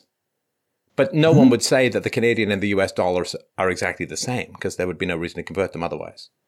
Yeah, I see. If you if you use this analogy, it's like you go to the exchange and you exchange uh, US dollars for euro, and uh, you get uh, zero, uh, you get like half euro for one dollar, and you get a bunch of other currencies like a little bit of um, uh, ruble or yen or lira and so on. And you you do that a bunch of times, and you end up with lots of different currencies and very little euro or dollar. That's that's the losses, but you still get the equivalent. In total, you still have like one US dollar the total amount right but they're, there. they're different. the currencies are different. It's if you put them into really high pressure they not there are all the same stuff. That's that's what physics says. They can all be converted back back to the primordial stuff. But convertibility doesn't equal the same stuff. Otherwise, there'd be no such yes, thing as con- yes. like a, a, hydrogen atom is a hydrogen atom because you don't need to convert. If I give you a hydrogen atom and say I want a hydrogen atom back. You can just give me back the same hydrogen atom, nothing has changed.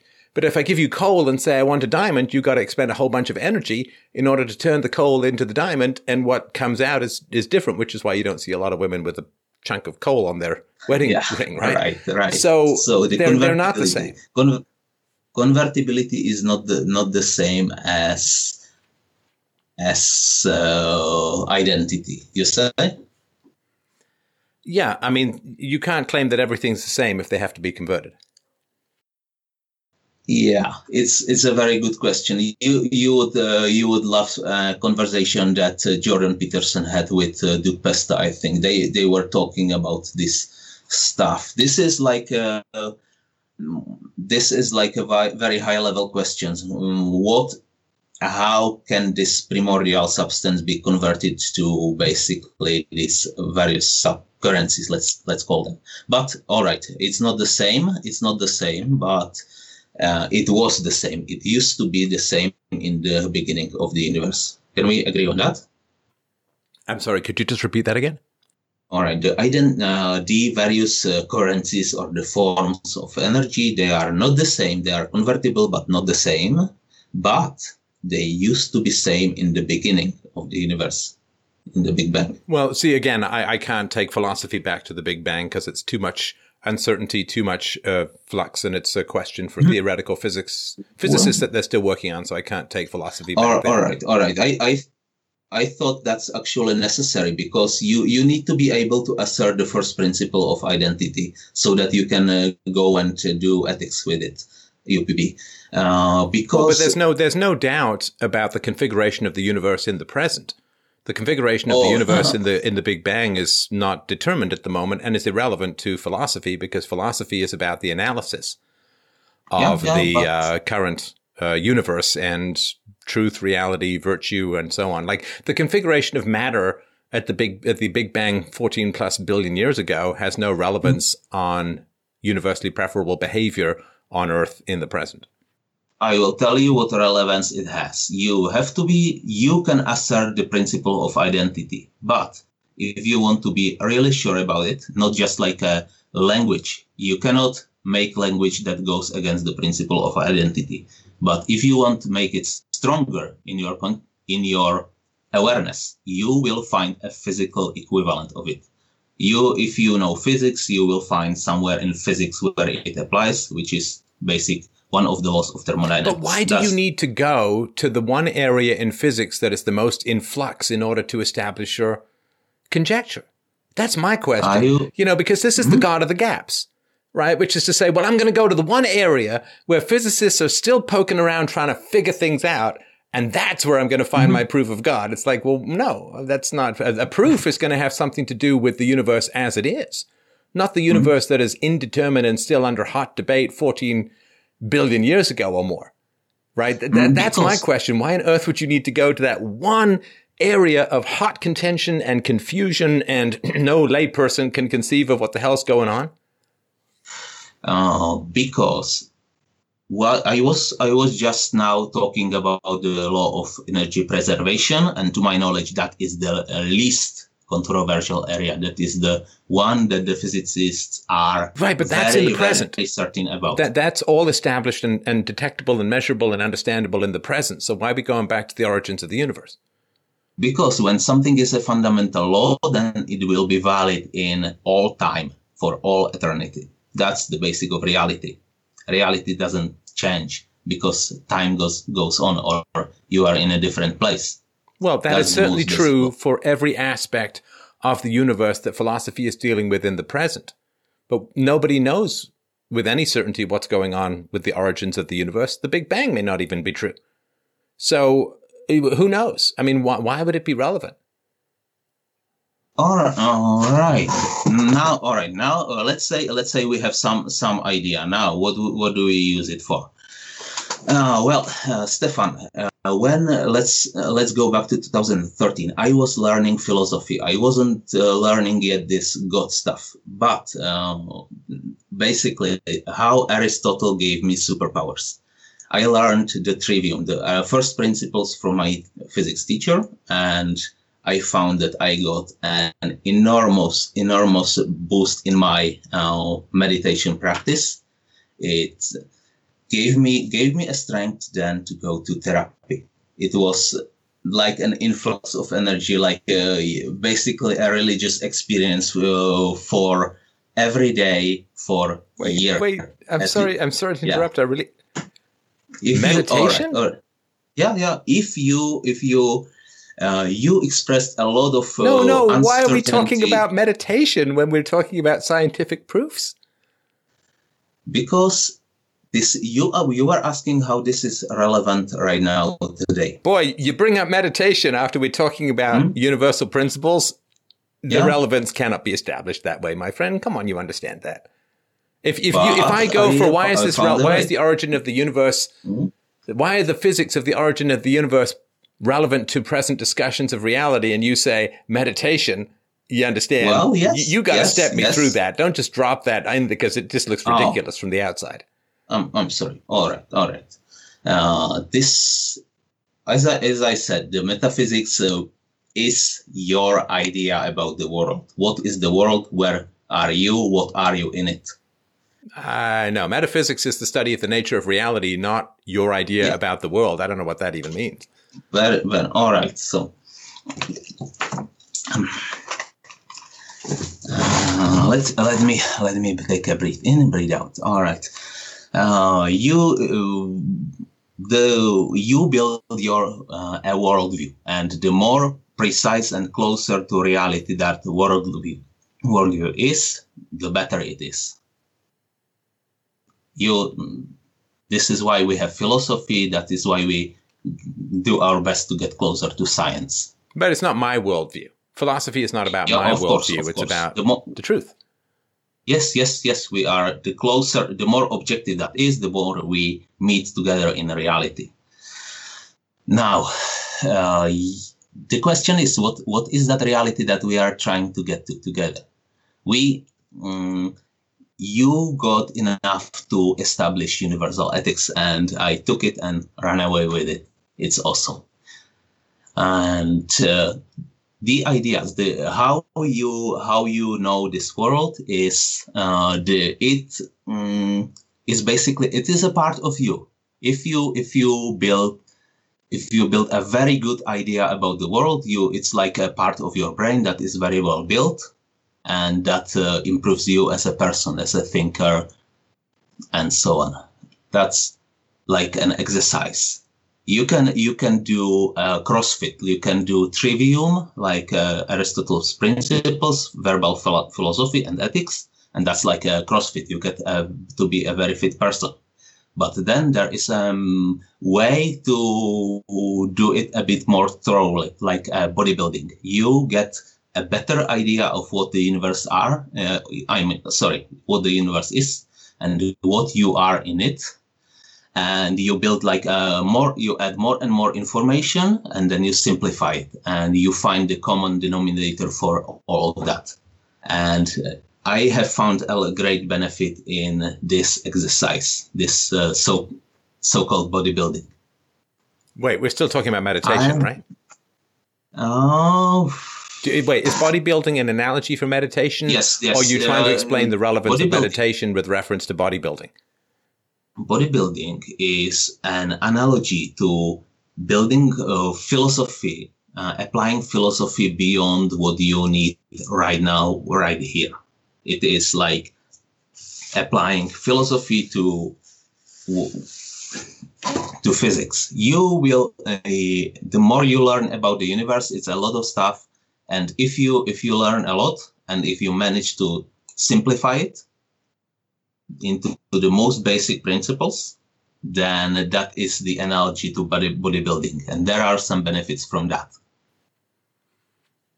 all right so the, the problem here is that analogies are not arguments they're, they're fine to illustrate arguments but they're not arguments and the problem i guess i have jan is you know we've been batting this back and forth for about an hour I, I frankly mm-hmm. haven't learned anything, and it's not because I'm resistant to man. If, if, I could get a proof for God, that would be pretty pretty fantastic. But uh, the problem is, I don't know how what you talk about is translatable to the average person. You know, the, the whole point for me of, of what I do is what the hell is going on with your microphone? Are you moving around or? I'm I'm sorry, that's my chair. Oh, okay, yeah. If you could not make loud sounds when you're on air, that would be great. Um, but for me, the point has always been to try and find a way to take complicated and challenging concepts and boil them down to convincing arguments acceptable and absorbable by the average person. I'm aiming for, and, and there's way smarter people in the audience on, as a whole, but I'm sort of aiming for 95 to 100 IQ. Mm-hmm. Can and if I can go a little bit below that, fantastic. You know, if I can get down to I don't know if I can get much below 90, but you know, 90, you know, I'm I'm trying to find ways to engage people and to to make arguments about reality and about virtue and about politics and so on boiled down to really simple things kindergarten philosophy you know don't hit mm-hmm. don't steal don't push don't whatever right and if people want more theoretical justifications behind this, fantastic. But finding ways to get the basic ethics and basic nature of reality across to people, that's the job. It doesn't make much sense if you can invent a very complicated medicine that no one can figure out how to take in any reliable way. You know, like you take three drops on the second full moon and then you do a dance and then you do this. And it's like nobody can follow that. So it's like you've got a medicine that, that can't help people because it's too complicated to, to administer. And so the challenge is that even if through another hour or two, which I'm not going to do, but if through another hour or two we could get close to some sort, I could get close to some sort of understanding. I'm a smart guy. I've studied philosophy for over 30 years. I don't know what you're talking about. And if I'm not, don't have a clue what you're talking about, how on earth is the average person who's never studied philosophy supposed to benefit from the wisdom that you're bringing? So my suggestion is like, I enjoy these conversations. I like the challenge. Don't get me wrong. But here's my challenge. So read The Art of the Argument or whatever you like that's going to help you understand. Just start working with syllogisms. Just start working with simple, direct language. You know, you've studied your Aristotle. Just review the dialogues of Plato are fantastic. Like when he has Socrates make these arguments, they're in simple language. They're in easy to understand examples. They're simple um, uh, arguments, which are very, very powerful. Because if you're right, then you owe it to humanity to translate your very complicated and technical arguments or statements into something that's digestible by the common man. And if you can't do that, I don't really know what you're doing because you're coming up with very, very complicated stuff that either people kind of just have to nod and say, well, Jan is really smart, and you are, and Jan is really verbal, and you are, and Jan is really well educated, and you are, and just say, well, he must be right. But that's not the same as convincing them. That's just kind of intimidating them or, or using an argument from authority. So my challenge to you is, you know, I, I really want to understand what it is that you're talking about, boil it down to some syllogisms. You know, you, you've seen the parts in, in my books where I just boil it right down to syllogisms or I make a simple argument in one paragraph. Uh, I've got a, a, new book that I'm working on that's uh, even better that way. But you need to boil it down to the point where people can understand it. Because if I don't understand it, then the idea that the average person untutored in philosophy is going to understand it is not comprehensible. And if your argument also re- relies upon knowing exactly what's happening in the origins of the universe, you're going to have to wait a long time because people have been working on that for thousands of years. They still don't have it resolved. So I would not rely on the origins of the universe. I'd rely on what is in the world and in the universe right now. And uh, I look forward to, I mean, it's a good exercise for you and it'll be a much more productive conversation for both of us if you can find a way to boil it down to simple and easy to understand arguments mm. because you're talking about God and virtue and reality. And if you can't explain it to the average person, it's very elitist. And the whole point is to take philosophy out of the ivory tower, put it into the hands of the people so they can make better decisions. So I really thank you for your time. Thanks everyone so much for listening. Don't forget, hang on, hang on. Uh, don't forget to pick up your copy of the aforementioned The Art of the Argument, which you can get at theartoftheargument.com. And you can, of course, do some shopping at fdrurl.com. Help out the show at freedomainradio.com slash donate. And don't forget to sign up for our newsletter at freedomainradio.com. Thanks everyone so much for a wonderful evening as usual. I'll talk to you soon.